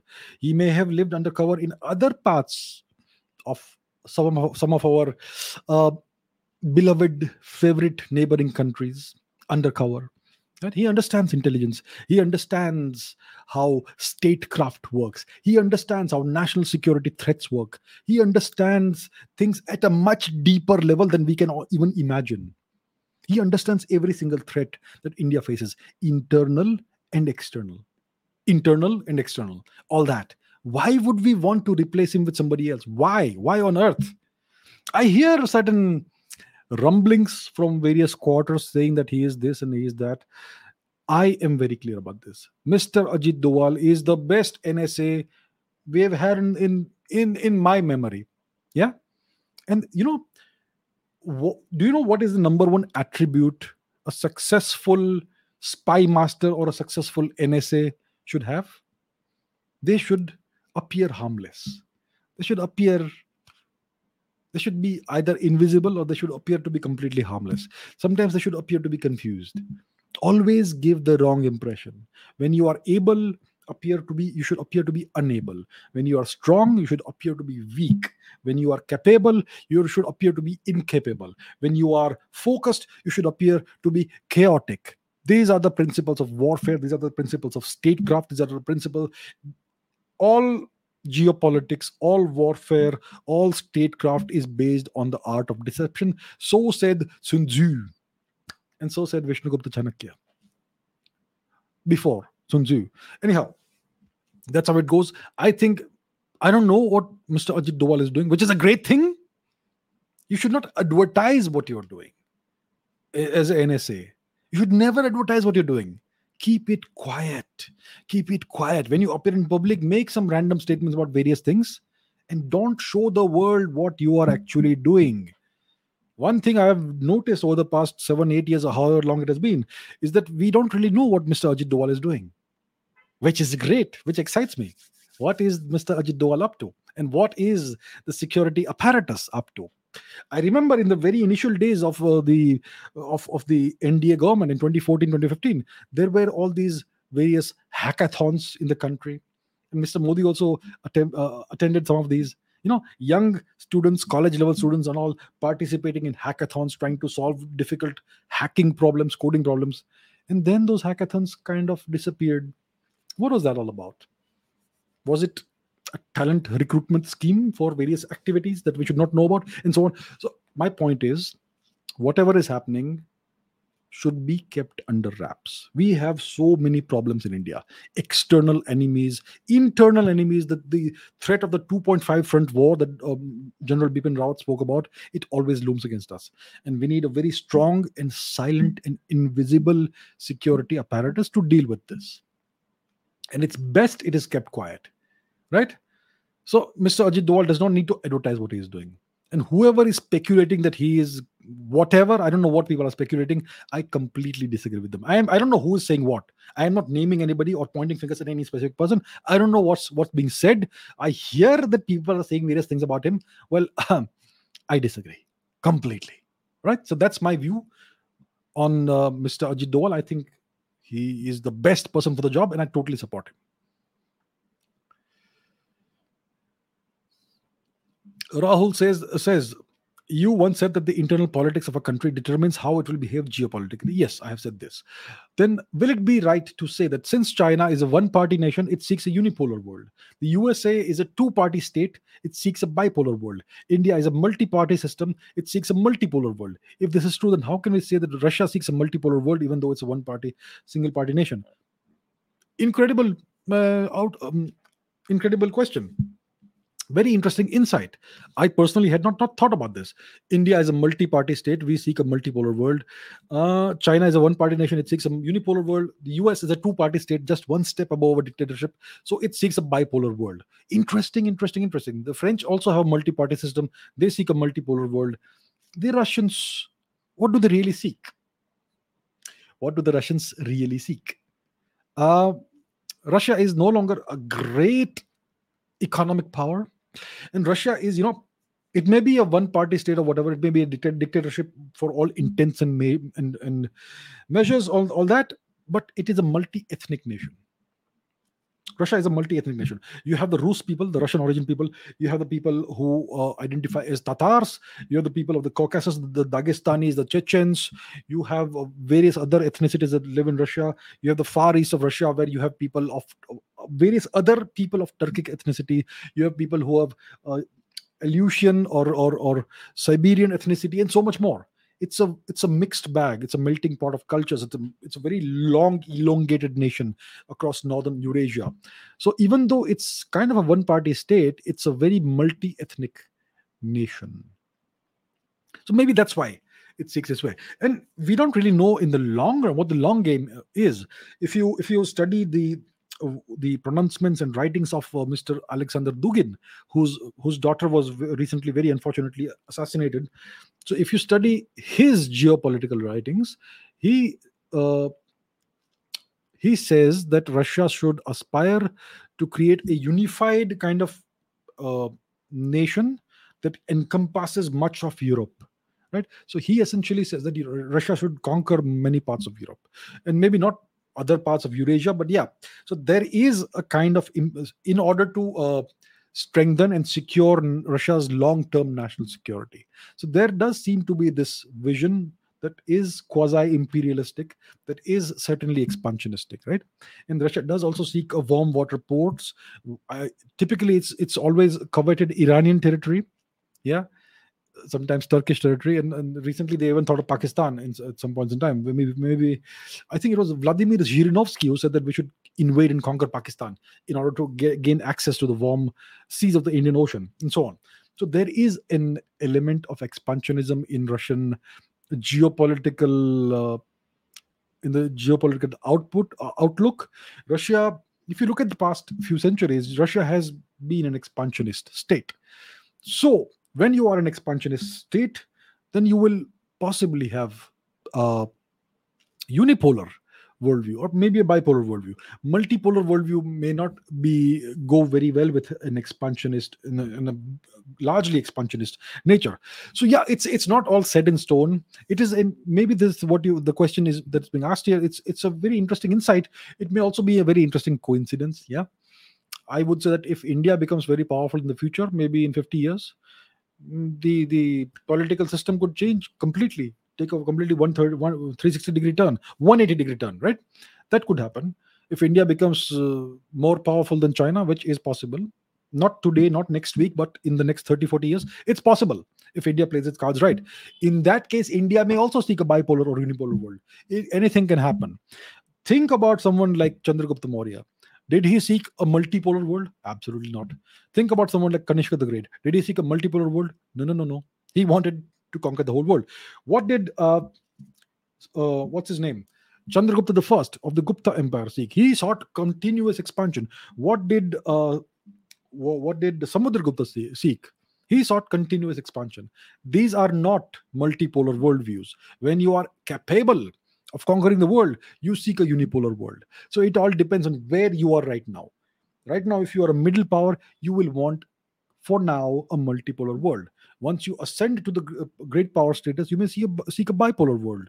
When you become a superpower, you may want a unipolar world. It depends on what your station and your status is. So that's how I see this.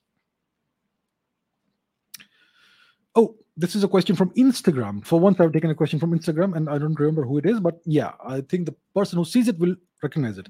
So the question is were we, Sanatan Dharma, or our original Hindu beliefs, were they about keeping the women down just to produce kids and for pleasure? yeah were women treated as objects and and as commodities where was original hinduism about keeping women down and using women for kids and for for for, for producing children and for and for pleasure? Or was it the mughal invasion that changed indian society? Draupadi having five husbands is not looked upon as the same as lord venkatesh having uh, two wives right? So yeah this is a question i get often. Uh, what was the true status of women in indian society I mean, today, if we think about Draupadi, we find it very strange. She had five husbands. How terrible. Oh my goodness. Terrible, terrible, terrible. But uh, a king or a, or a god or, or, a deity having multiple wives, it's it's totally normal and of, part of the course. So, how did these attitudes appear in Indian society? We see the whole world from where we are today. What we are today is the result of 1,000 years of foreign occupation, roughly 1,000 years.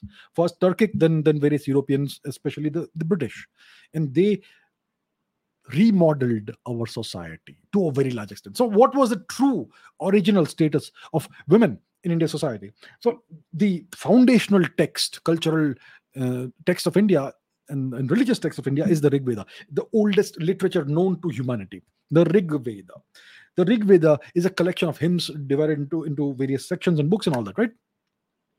If you examine the hymns of the Rig Veda, you find that there are Rig, uh, there are hymns written by more than 20, more than possibly 30 women scholars.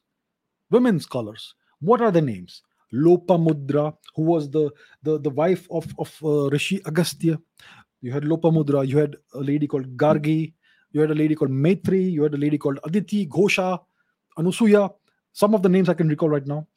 These ladies, these great female scholars, composed many of the hymns of the Rig Veda. Can you think of any cultural or religious text anywhere in the world which is to a large extent composed by women?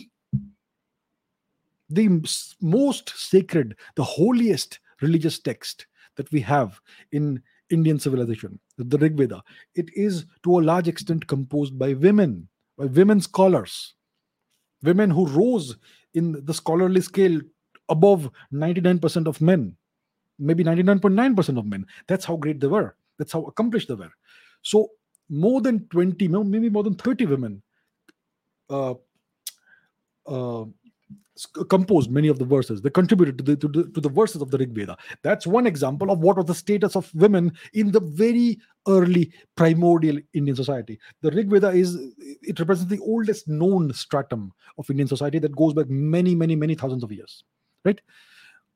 What about other phases of Indian society? So once again, let's go back to the Rig Veda. There was this uh, this lady warrior, maybe a queen, whose name was Vishpala she was a warrior. She fought in a battle. She fought wars right? And she was not simply a commander telling people and men what to do. She fought herself. And how do we know she fought? She lost a leg in a battle. And then she was she was uh, given a prosthetic leg.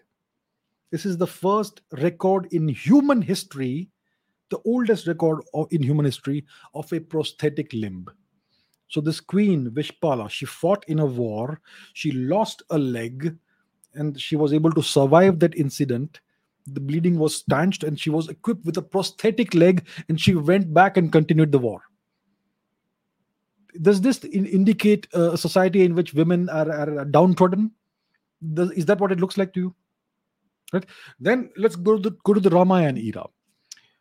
One of the wives, yes, the king of of uh, Ayodhya, Dasharath had I don't know three wives. Yeah, terrible. How how patriarchal. Three wives. Well, one of his wives was Kekai, who is uh, not a very nice lady. We don't like her very much because of all the political machinations she did.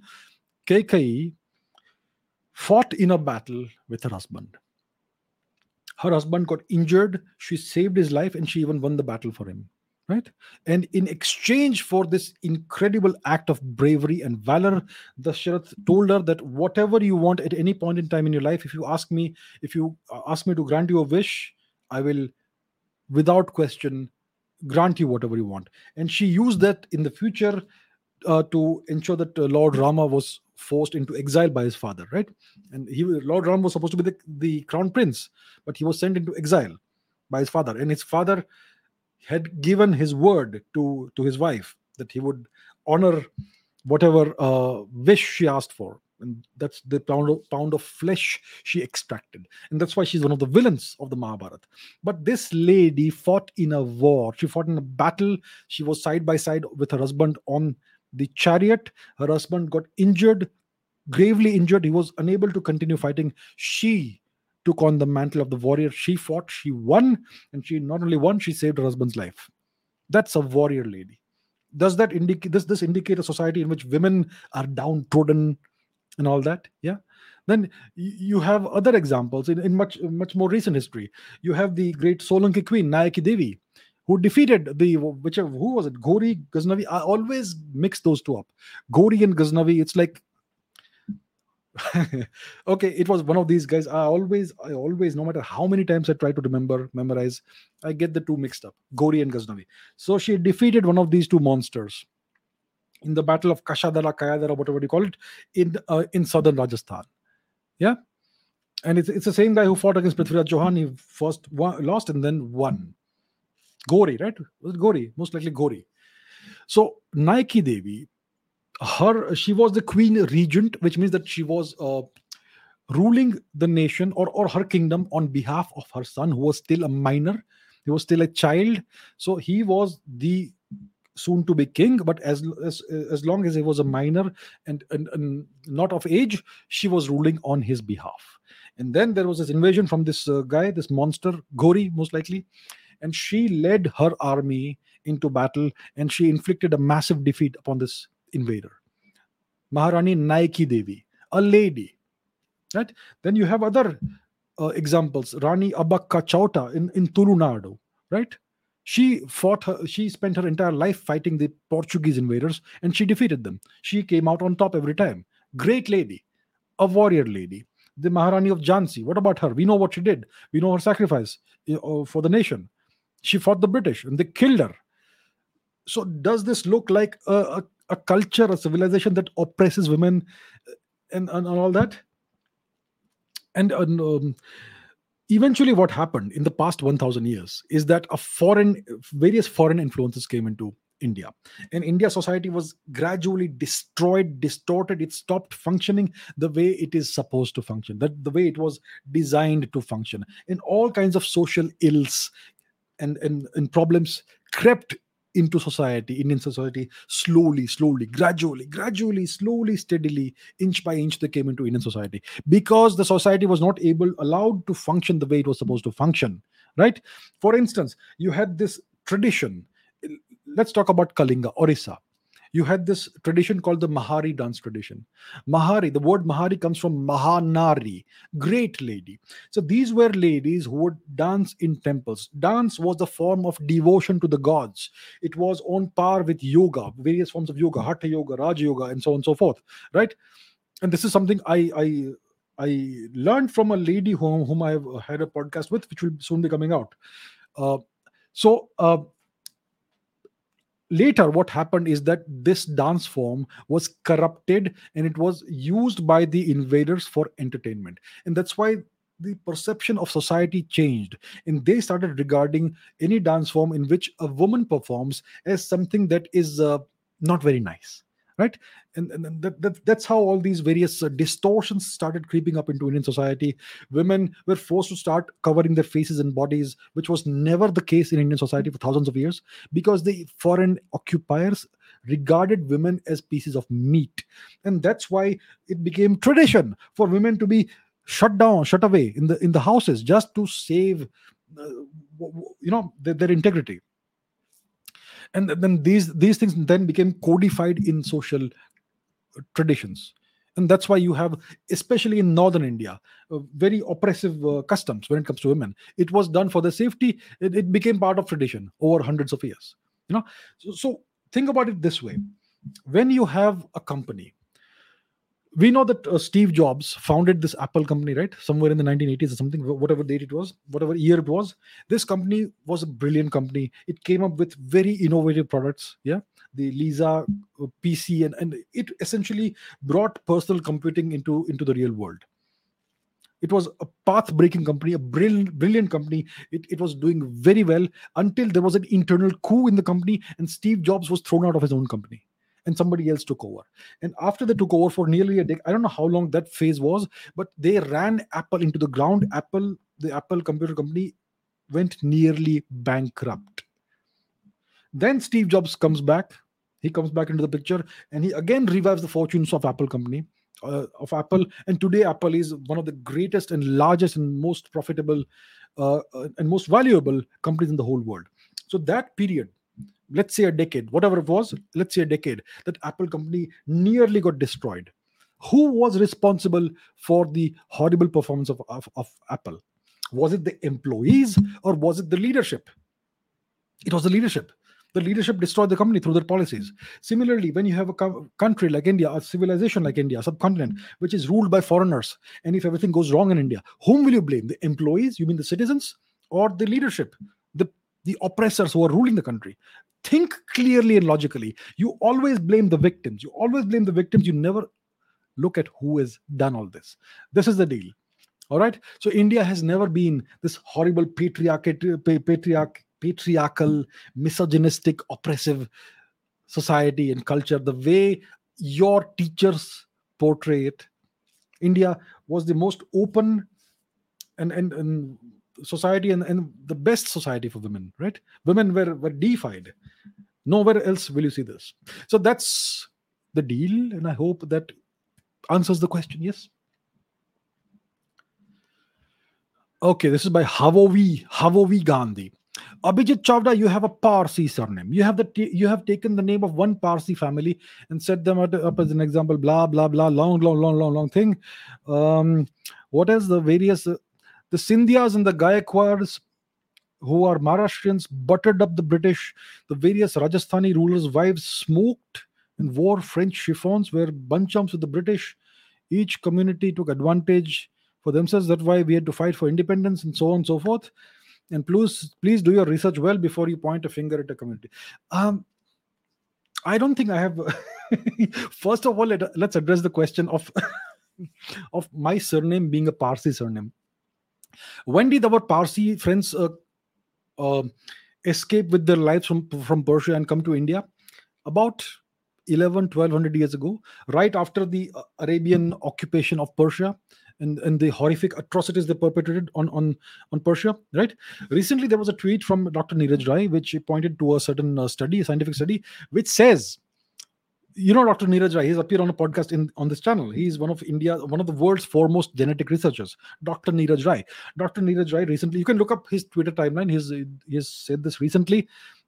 They have determined that the Parsis of India, they are genetically closer to the ancient Persians than today's Persian population. What does this mean? It means Persian Persia's today's population is not the same, is not completely descended from the old Persians. A lot of foreign genetics, especially Arabic genetic, Arabian genetics, uh, introgressed into Persia in roughly the past 1000 years. So the Indian Parsis are much closer to the ancient Persians than today's Persians which tells you which i think we all understand the mechanism the mechanics and dynamics of how the genetics of persia must have been changed in the past thousand years yeah we all know that it did not happen to persians in india they were not you know the, they were not forced to intermarry with indians there was no forcible anything done to them they were able to live any way they wanted and they were allowed the freedom to do that in india and we know what happened to them in persia right that's first thing. But when did the Parsis first come to India? About 1200 or so years ago, right? The problem with this uh, statement that this lady Havovi Gandhi is doing, is making, is that the Ch- the the Chavda surname is older than that. Chavdas have are known to have lived in in Western India much before the Parsi uh, escape into India. So that itself demonstrates that this this claim is false. And this lady Havovi Gandhi has a Gujarati surname, Gandhi. It's not a Parsi surname. the, what the Parsis did is that after they escaped to India, they took up various Indian surnames, all the local Western Indian surnames, Mehta and uh, I don't know, I, whatever whatever surnames people had in Gujarat, they acquired these surnames, right? Uh, Gujarat and Western India and all that. Uh, so some of the surnames don't make much sense, like Tata and Baba and all that. Um, the Parsis had many great people No doubt about that. But that happened because India was magnanimous enough to give them shelter when nobody else was willing to give them shelter, right? And for the longest time, the Parsis were just an ordinary community in India. But when the British took over, the Parsis suddenly shot the Parsis suddenly shot to prominence, and they started suddenly becoming superstars. Why? Because the British singled out the Parsis for preferential treatment. The British had this policy of divide and rule, and they singled out the Parsi community, this tiny Parsi community, for preferential treatment. They gave them all the privileges that they would not give to the rest of the, the, the, Indian communities. And that's why the Parsis suddenly became eh, mega rich, industrialists and whatnot, right? And we also know the Parsi role in, in opium smuggling and drug smuggling, which was done on the behest of uh, Victoria, Queen Victoria. We know the Parsi participation, the, the part, participation of various Parsi merchants and traders in the the opium oppression in China. We know all that. It's all a matter of record. Look it up. Look it up. Right. And that's why I said that the Parsis were given preferential treatment, and that's why they became so so dominant and all that. And all their wealth is thanks to this British preferential treatment. Otherwise, they are no different from any other Indian community. Especially, I would say that the people of uh, the the so so-called Banya people of Rajasthan, the Marwaris, etc., even of Gujarat, these people have entrepreneurship in their blood. If they had been given the same privileges as the Parsis, they would have transformed the whole whole world, right? But that did not happen. So that is the thing. Now, obviously, some Parsis have contributed something good to to the country. We have the Tatas and the uh, whatever, yeah, whoever else. We we also have the example of what's his name, uh, Sam Manekshaw, who uh, was one of the uh, major uh, participants in the Bangladesh Liberation War. Well, please let's understand this. If Sam Manekshaw wasn't there, if somebody else was in his place, the same result would have been accomplished. It's not like Indians are less capable than Parsis. People forget the name of uh, Lieutenant General Sagat Singh Rathore he is one of the unsung heroes of the 1971 Bangladesh Liberation War. Nobody speaks about him much. And he's also one of the unsung heroes of the 1967 victory of India against China. Nobody even knows that India and China went to war in 1967 because your journalists and your favorite history teachers will not tell you this. India and China fought a war in 1967 and the Chinese were defeated. And one of the heroes of that Indian victory was Lieutenant General Sagat Singh Rathore, who also was instrumental in ensuring the Indian victory in 1971. But all the credit goes to Sam Manekshaw. Do you know what Lieutenant General Sagat Singh Rathore looked like? Let me see. 1971 uh, surrender, Pakistan surrender. Let's see. Let's see the picture. Let me put that on the screen, shall we? And let's let me show you what Lieutenant General Sagat Singh Rathore looked like. Uh, where's the image? Let's put an image on the screen. So if you see, uh, where's the image? Let's take this one for instance.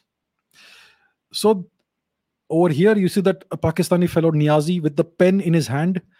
You go right above him. You have this gentleman in this olive green shirt, uh, which is second from right that is Lieutenant General Sagat Singh Rathore, one of the great warriors India has produced. So let's not try to attribute everything to one individual 1971 was a collective victory many people participated in that and it for some reason we try we overemphasize the role of uh, one individual i am not saying that uh, that Sam Manekshaw was not a great soldier. Obviously, he was a great soldier. He was one of India's greatest soldiers, one of India's greatest military leaders. But if Sam Manekshaw wasn't there, many other leaders, many other soldiers, generals could have taken up the role, same role, and they would have accomplished the same result, if not a better result. So let's not try to deify a certain community who have greatly benefited from the preferential treatment given to them through no fault of their own by India's foreign occupiers. Parsis are a wonderful people. I like the Parsis. I don't have anything against the Parsis. I am just stating historical facts. So let's not get all riled up and emotional about this. I'm sure Havovi Gandhi is a very nice lady with a Gujarati surname. you know, nothing against anybody. I'm just stating historical facts. We have to understand how Indian society ended up the way it is today. How did some people end up so rich? Any person who was who was very rich in 1947 became rich only through the treat the preferential treatment given to them by the british You could not become rich in British occupied India unless you served the British. Please understand that. And this doesn't apply only to the Parsis. This also applies to various other industrialists who became monumentally rich during British rule. Can you think of any? Homework. Homework karo. Go on. Find it out. Okay, I have so many questions today that I was not able to answer. Let me, I, I apologize to all. I had taken so many more, but I think we have almost reached the end of today's thing. So, as is uh, our traditional custom, let me take some questions from the live chat. From the live chat. Uh, why is this Habibi go- thing going on? Habibi Gandhi. Ah, some interesting names come up. Goenkas and Birlas. Uh, who else? Eh, Tatas we know. We know Tatas. Cyrus, Cyrus we know. Cyrus, uh, whoever Cyrus. Uh, the Tatas we know. Tatas are there.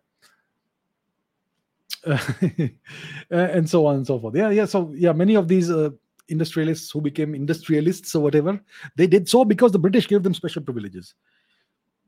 All right.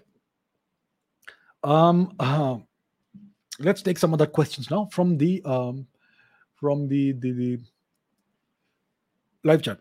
Akshay Kumar. Oh, nice to have a Bollywood influence here. Uh, the late the late General Bipin Singh Rawat said that India has to be prepared for a 2.5 front war. Is the NIA crackdown on on PFI the 0.5 front war? So you know the NIA and and whatever it does is is sometimes visible some mostly it is invisible and whatever they're doing is obviously to secure india's national interest internally as, and externally. So i cannot be sure exactly what is happening. Uh, there are reports in the past few days of some crackdown happening on certain organizations. It could be part of that it could be part of something else we don't quite know. But i think the nia is doing well and i think we have to be constantly on our toes and constantly prepared for the 2.5 front war especially the 0.5 internal angle that General Bipin Rawat spoke about. Yes. Uh, okay. Suarez says, as we know, Pakistan is dealing with massive flooding.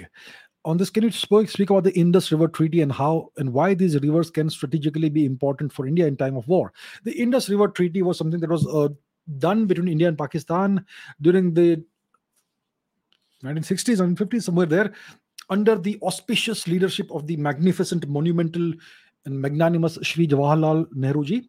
So, in according to this treaty, which was brokered by the IMF or the World Bank, most likely the World Bank, according to this treaty, India gave up 80% of the waters of the Indus of the Saras of the Sapta Sindhu region to Pakistan. India can only use 20%. The rest is all for Pakistan. I don't know why this is the most incredibly lopsided treaty in, in human history, most likely. Even when you are defeated by a foreign power, you don't get such a lopsided treaty. So that's what India accepted under the auspicious, magnificent, galactic leadership of Shri Nehruji. So that's the Indus River Treaty. Now, India is under no obligation to uh, keep uh, accepting a treaty that is not in its favor. The Americans have demonstrated numerous times that they can walk away from a treaty. The Iran nuclear deal, they had signed, it was all officially done, but they walked away from it under President Trump. The Chinese had this deal with the UK about Hong Kong, one nation, two systems, that sort of thing. They walked away from the from the uh, treaty. They said it's no longer uh, legitimate or acceptable, and we no longer recognize it. So you can always walk back, walk away from a treaty, even though you may have signed it. And this was this was signed such a long time ago. So if India was to reclaim the waters and say, okay, we no longer recognize the treaty, you can go to hell. Can India do that? India can do that. But is, is India in a position to do that? To be able to withhold those waters from Pakistan, you need infrastructure on the rivers in the Indian regions where the rivers flow, in the Indian territory. You need to build multiple dams and reservoirs and canals. You need to build this massive infrastructure to be able to do this at a moment's notice. And then you also need to, to have forti- fortifications and air defenses and other defenses to ward off any pakistani military threat to the infrastructure you've created. Have we even started doing this we have not started doing this which means that we are not in a position to strategically use the waters against pakistan if we make any statements, it's empty words. What does that mean? We know that the current uh, Oh, my God. Sir, sir, sir, you don't have to say sorry. I have the utmost and most magnificent respect for you, sir. I'm, I'm so blessed that you have made an appearance here. Thank you very much. Anyhow, Pakistan. So, the current government has a significantly harder stance against Pakistan, right? We know, we have seen actions, the Balakot thing, the surgical strikes, and, and various other things. The Prime Minister of India has shown conciliatory measures against Pakistan. He has uh, he visited uh, Mr. Nawaz Sharif uh, for his granddaughter's wedding. He went there with a with a gift and blessed the girl and all that. So India tried to to make friends with Pakistan, but the Pakistanis kept on doing terrorism, and then they had to be punished appropriately. So this government has a hardline stance against Pakistan. This government will not compromise with India's national interest when it comes to Pakistan or anybody else. So why is this government not building dam infrastructure and other water infrastructure on the rivers so that we can walk away from the 1971 treaty uh, from the from the indus waters treaty most likely it is because pakistan is a temporary nation and when pakistan is no longer a thing then we don't need any such infrastructure think about that all right so so that's that's what i think that's what i think what's going on all right um Okay, any other questions? Let me see one or two other questions if we have any interesting questions. Um, uh, Abhinav says, Would the Northeast have been a part of India if the British never colonized us? The North, the far east of India, is not some other part of the world. If the British had not colonized us, then Bangladesh would have been part of India. They partitioned Bengal. Bangladesh would never have been a thing. Bangladesh was independent, uh, was a separate country from 1947 to 1971. It was part of Pakistan. Just how many years is that? 24 years? Whatever the number is. Yeah. And we could have reintegrated it, but you know, so Bangladesh itself would not have been a separate country. Pakistan would not even have existed. And when it comes to other parts of Southeast Asia, they may or may not have been part of India, but they would certainly have been part of Indian civilization we would have much closer ties with nations like Burma, with Thailand, with Laos, with Cambodia, with Vietnam, with Indonesia, Malaysia, and so on and so forth, if the British had not colonized us, right? And the Northeast would very much have been part of that. It could have been a part of India. I think the Northeast, you know, why it looks so different today? It's because of the Christianization of the, of the Northeast, which was done actually after independence, the bulk of it. It was done under the magnificent and most gracious auspicious of auspices of His Grace, the Holiness, Sri Jawaharlal Nehruji, who prohibited the entry of any Hindu uh, religious person into the Northeast, but he facilitated the mass industrial scale conversion of other people of Nagaland uh, and other, other places to Christianity via American missionaries. So that's why today the culture is so different. Otherwise, the, the people of Nagaland who had the traditional animistic and other beliefs, they could have regarded themselves as Hindus. There are certain Naga people uh, who belong to certain uh, so-called Naga tribes who practice Hinduism in in the state of Manipur. So you know, Northeast would definitely have been a part of India. The British colonization did a lot of destruction when it comes to India. They did not do anything good for India in any way whatsoever. It's not like the Northeast is a gift of the British to India. What nonsense! It's not the same. It's not the, it's not the case at all. Parts of Burma, which are currently part of Burma, would have been part of India. The Kabaw Valley, which has historically belonged to Manipur. Mr. Nehru gave it up to Burma. It was it was taken by Burma on lease from the Kingdom of Manipur. It was still Manipur territory. It was still Indian territory. Mr. Nehru just gave it up. This is the kind of um, the great Mr. Nehru. So you know, British occupation and its result, which was Mr. Nehru and various other uh, leaders, they did more harm to India than any good at all. So, yeah, that is where we are. And I think we will end today's session over here. Thank you very much to everybody for your questions. This was a very interesting episode. As always, very good questions. So, uh, we're going to end it here. Thank you very much to everybody. And next weekend, I will not be doing live streams because unfortunately I'm traveling, but I will make sure to put something up interesting on the channel around that time. So, I will see you as soon as is humanly possible very soon in the in the meanwhile take care of yourselves. Keep moving forward. Raise your standards and let's conquer the world. Take care. Bye bye